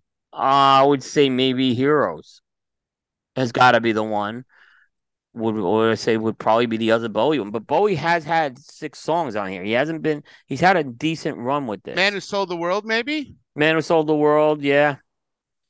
Um, changes yeah, was a little, changes. I thought would have been higher, but it was at two hundred. Yeah. But Bowie, get some Bowie, man. But no, I don't. I don't think Bowie's not been misrepresented. But the question is, you got to have some David Bowie in the top fifty and top hundred. I would have expected more than uh, you know. A couple of those Bowie songs could have should have been in the top hundred. Definitely over uh, Fast Car. at Tumbling Dice. Um, where are we at with our cigars, Coop? Um, tell you what, this is uh, burning great. Uh, uh, the second half of this cigar, which has always been the case, that Arapiraca wrapper does get a little more pungent, so it's going to give you a little more of a spice. Not, uh, it's a sharper spice you're going to get, but it's not a harsh spice. Um, so it does kind of, but it, it is gonna be a little more on the spicier end with with this. Uh, this has got three years of age on it, but still, I'd say a medium to full Ooh. cigar easily. Uh, and I'm still nice. enjoying it. Yeah, I'm like at the same length you are, kind of. Yep. Um, love it. I love this cigar. Really good. Smokes really well for such a big cigar. I think I'd like this in a six by sixty as well. Yeah. Um, the issue with this is the issue that you get with all candelas is that the wrapper is so fragile that it's cracked a lot. But I don't blame the cigar for that. I mean, the wrapper it, it still wait, smokes really well. We transported, the, the and this was yeah, and this was transported. Don't forget, like yeah, you know, I don't um, blame. Like I said, I don't blame the factory no, or anything. It's just a fragile wrapper. It's a fragile wrapper. It's tough to get a seventy on there. Um, I have not had I didn't have a perfect burn with that cigar by any means, but it's a. Uh, I think it's a solid. I mean, you don't get a lot of Candela seventies. It, it it does what it needs to do with that. Well, I think, I think you'd like the ogre Candela... better. I think you'd like the ogre yeah. better. I think it's a good Candela just straight up. Like if you like Candelas, I think you'll like it. Anyway, I mean, it's a great yeah. Candela. I just, it's just like if you're a Candela fan like I am, I think you have to kind of put up with cracking just because the the the wrapper is so fragile. And again, you're getting your cigars shipped. Uh, you know, so it's going to altitude and temperature changes and I still love it. I'd still order it. I'd still order some. yeah so this so this is a cigar it's actually sold through united cigars uh and it was packaged in their stadium series uh and uh actually I'm just, what i'll do is i'll just grab something real quick to show you something because i have it here um so what they did is they did some really unique packaging with this and they put it into a box um that looks like fenway park You said that. yeah and Oh, I look have, at that. so here it is Oh, look at that box. right and if you look at the side it was supposed to be called green monster right But I, I think there was a little problem using the monster name. Right. ah, yes. They're And not I gonna like that. yeah, so I'm not gonna say who, uh, but that they have that. The funny thing is, uh, if you look here, they put a little label on here that has. It's hard to see it, Oh says yeah. beating Cuba. So of course they have the the uh, no, they have Cuba winning actually the game. so, uh, but no, it's a cool thing. You open the box. It's the cigars went in the box like that. But uh, Great it's a cool, yeah, it's a nice little box. That's how they came in them. Uh, but they they were supposed to release those last year, and then they had a problem with the monster name, so they held it back, and they did a very low key release of it, and I'm promoting it right now. No, It's a but no, it's, it's out there. it's an excellent cigar. Um, yeah, yeah. If you think- notice, I it, yeah, I think Candela people won't be put off by cracking if you get a couple that are cracked. Um, you're right. it's It's, a like- fragile. You gotta be a little more. You know, wrapper. look now. Now here's the thing. When I review that, if it cracks, it's gonna hurt the score a bit, but it's not hurting the flavor. Is but you know, No, no. yeah, And like you said, with the shipping and humidity changes and Yeah. stuff, you know, see, I'm cool with it. I'm I'm very lenient on, on cigars. If you deliver a good flavor, I don't care. I Yeah. don't care if I relight you. I don't Mhm. care if you crack. Yep. I don't care. Yep. It's a good. It's a good, great cigar. Yep. Um, new music coop. Yeah, um, and of course our friends at Cigar Hustler, located in Deltona, Florida. Uh, they have a great retail store. Um, and you can go in there. They have a great selection of boutique cigars, some classic cigars as well. Great customer service, great lounge to smoke, nice bar, just great atmosphere.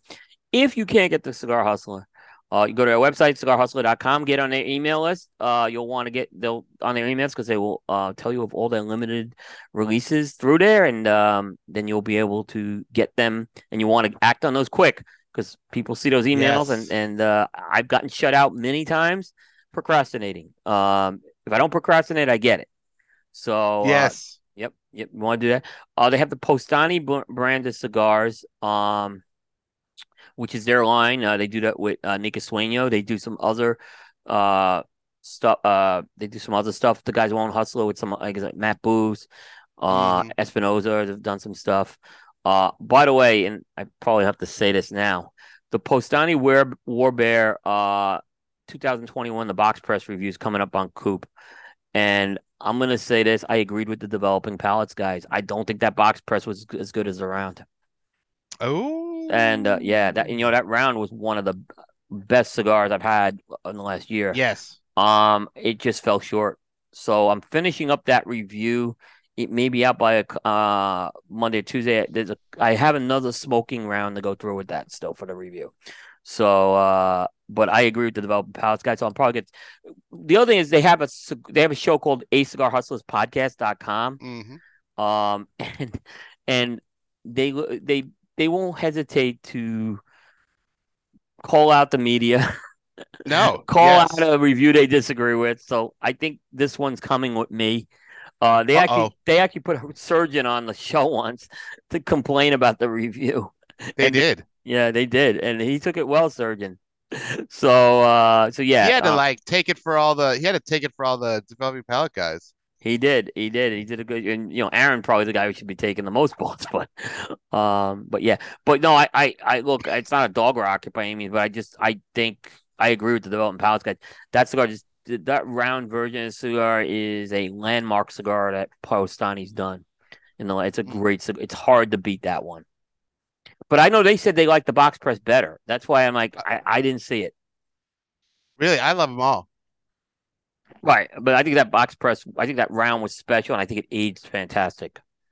So I uh, gotta say, and I said it last time, and then I'll stop talking about Mike because he doesn't need the publicity. But uh, that the, their limiteds, man, like the Bangarang, the Shepherd, the SBCs, like they do limiteds well. Like they have some of the best limiteds out there, man. I have another Shepherd for you. That's got to go in that next package. I had to pull that one out.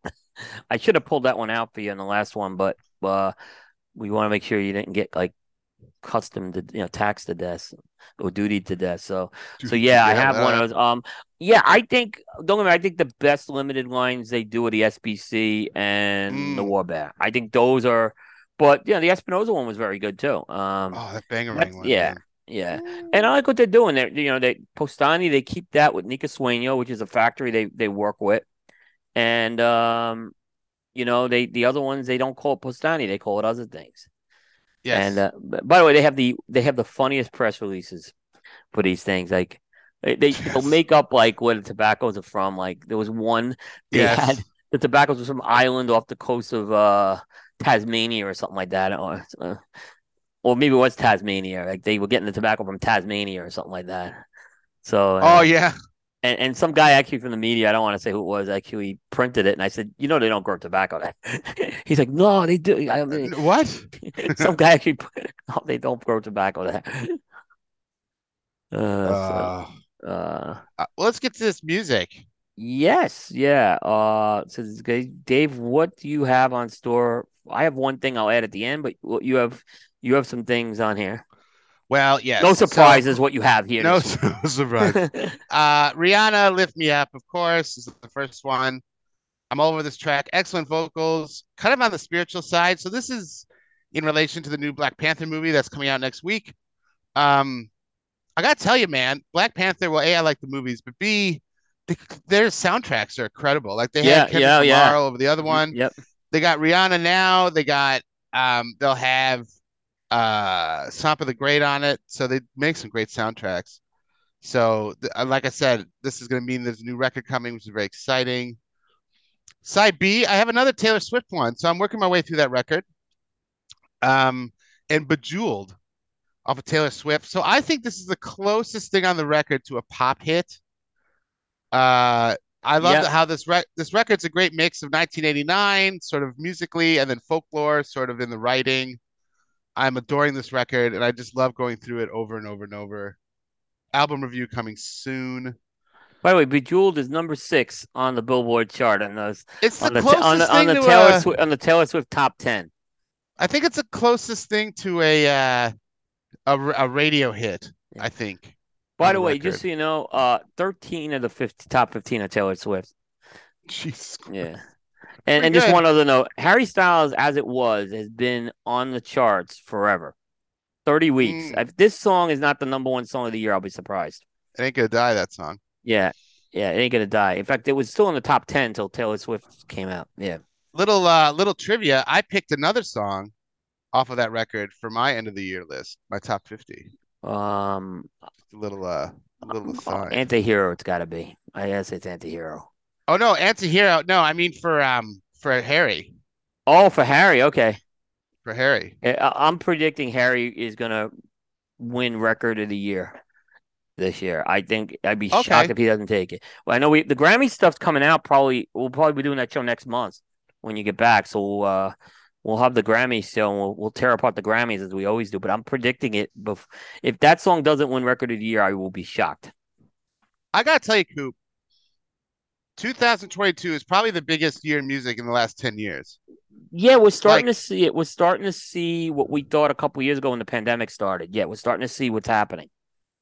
I've been going through my I go so so a little behind the scenes real quick. I do my top 50 in real time. So I as I listen to songs, I make a top 50 as the year goes along instead of doing it all at the end and then I move songs around and stuff. Yep. Um and I think Coop any song in the top 10 this year in any other year could have been number 1. Yeah. It's that stacked of a year. See, I think what may hurt the Taylor Swift thing is that all these songs are going to be competing with each other. Yes. So I think that's God, that album's so that album's so good. Now, um album of the year, I could see her. She'll be that will be on my for album of the year. So I don't. oh that and be- yeah. that and uh Renaissance by by uh, Beyonce. Those two are gonna, those records are gonna go head to head, man. Um, album archaeology. So this Rihanna song is the last, is the last, is the first studio song she's done since 2016, and her record was Anti. So that's my album archaeology homework is Anti. So that last studio record. Uh, it'll be interesting to see if she sort of follows that uh, structure. It's a very edgy song with a lot of pop gems on it, and she has collaborations with Drake and SZA. So it'll be interesting to see if she has some other big name collaborations. But uh, yeah, check out Anti by uh, Rihanna. It's her last studio record. Yep.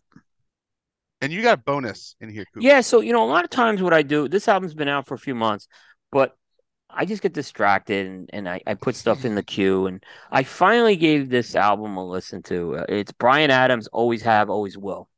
Now, there was a point in like from for about 10 years, Bryan Adams was, I thought he was Canada's answer to Bruce Springsteen. I mean, he originally was doing a lot of the adolescent type music. Then he got into much, much more, uh, he got into much more mature themes and historical themes and stuff. And then, you know, he did that Robin Hood song, right? And, Yes. uh, which I didn't think was a great song. And then Bryan Adams just like couldn't figure out what he wanted to do after this, right? His music, he just became rudderless. Um, he was, his albums weren't that good. There was just music that wasn't sticking. He, I said this. This is what I wrote in this album. After 31 years, Bryan Adams has figured it out and he got back to the roots that made him a superstar. So it's almost like he has been resurrected back into his youth. And he has put this is the best Bryan Adams album since Waking Up the Neighbors. It's a really good album. Um, I think it's an album that you can listen to a guy who's 54 and a guy who's 24 can enjoy this album. Um, it- it's not going to get a Grammy nomination by any means, but but it, it's probably like I said. I've been really disappointed with a lot of Bryan's work on, on the last like for a long time. So uh, this one kind of comes back, and I think he's back with a vengeance. This was good music. I think he was inspired by the pandemic. I really do. I think a lot of these records, why this year's so good, a lot of these were shelved during the pandemic, and then they did a little like looked them over a little bit, dusted them off, and and here that's why they're all coming out now. I think. Yeah, I mean, this one had a little bit of like, I, I don't want to say this album's as good as when Duran Duran uh did their album last year, but it's a good album. It's probably gonna be on my list this year. It's a good. I, I was very pleased with this album. I was like, finally, finally, he's done something that I'm like that I can actually say this is this is very good. It's been a long time. Yeah, it has. Yep. That and that's that's it. That's the show, Coop. That's all I got.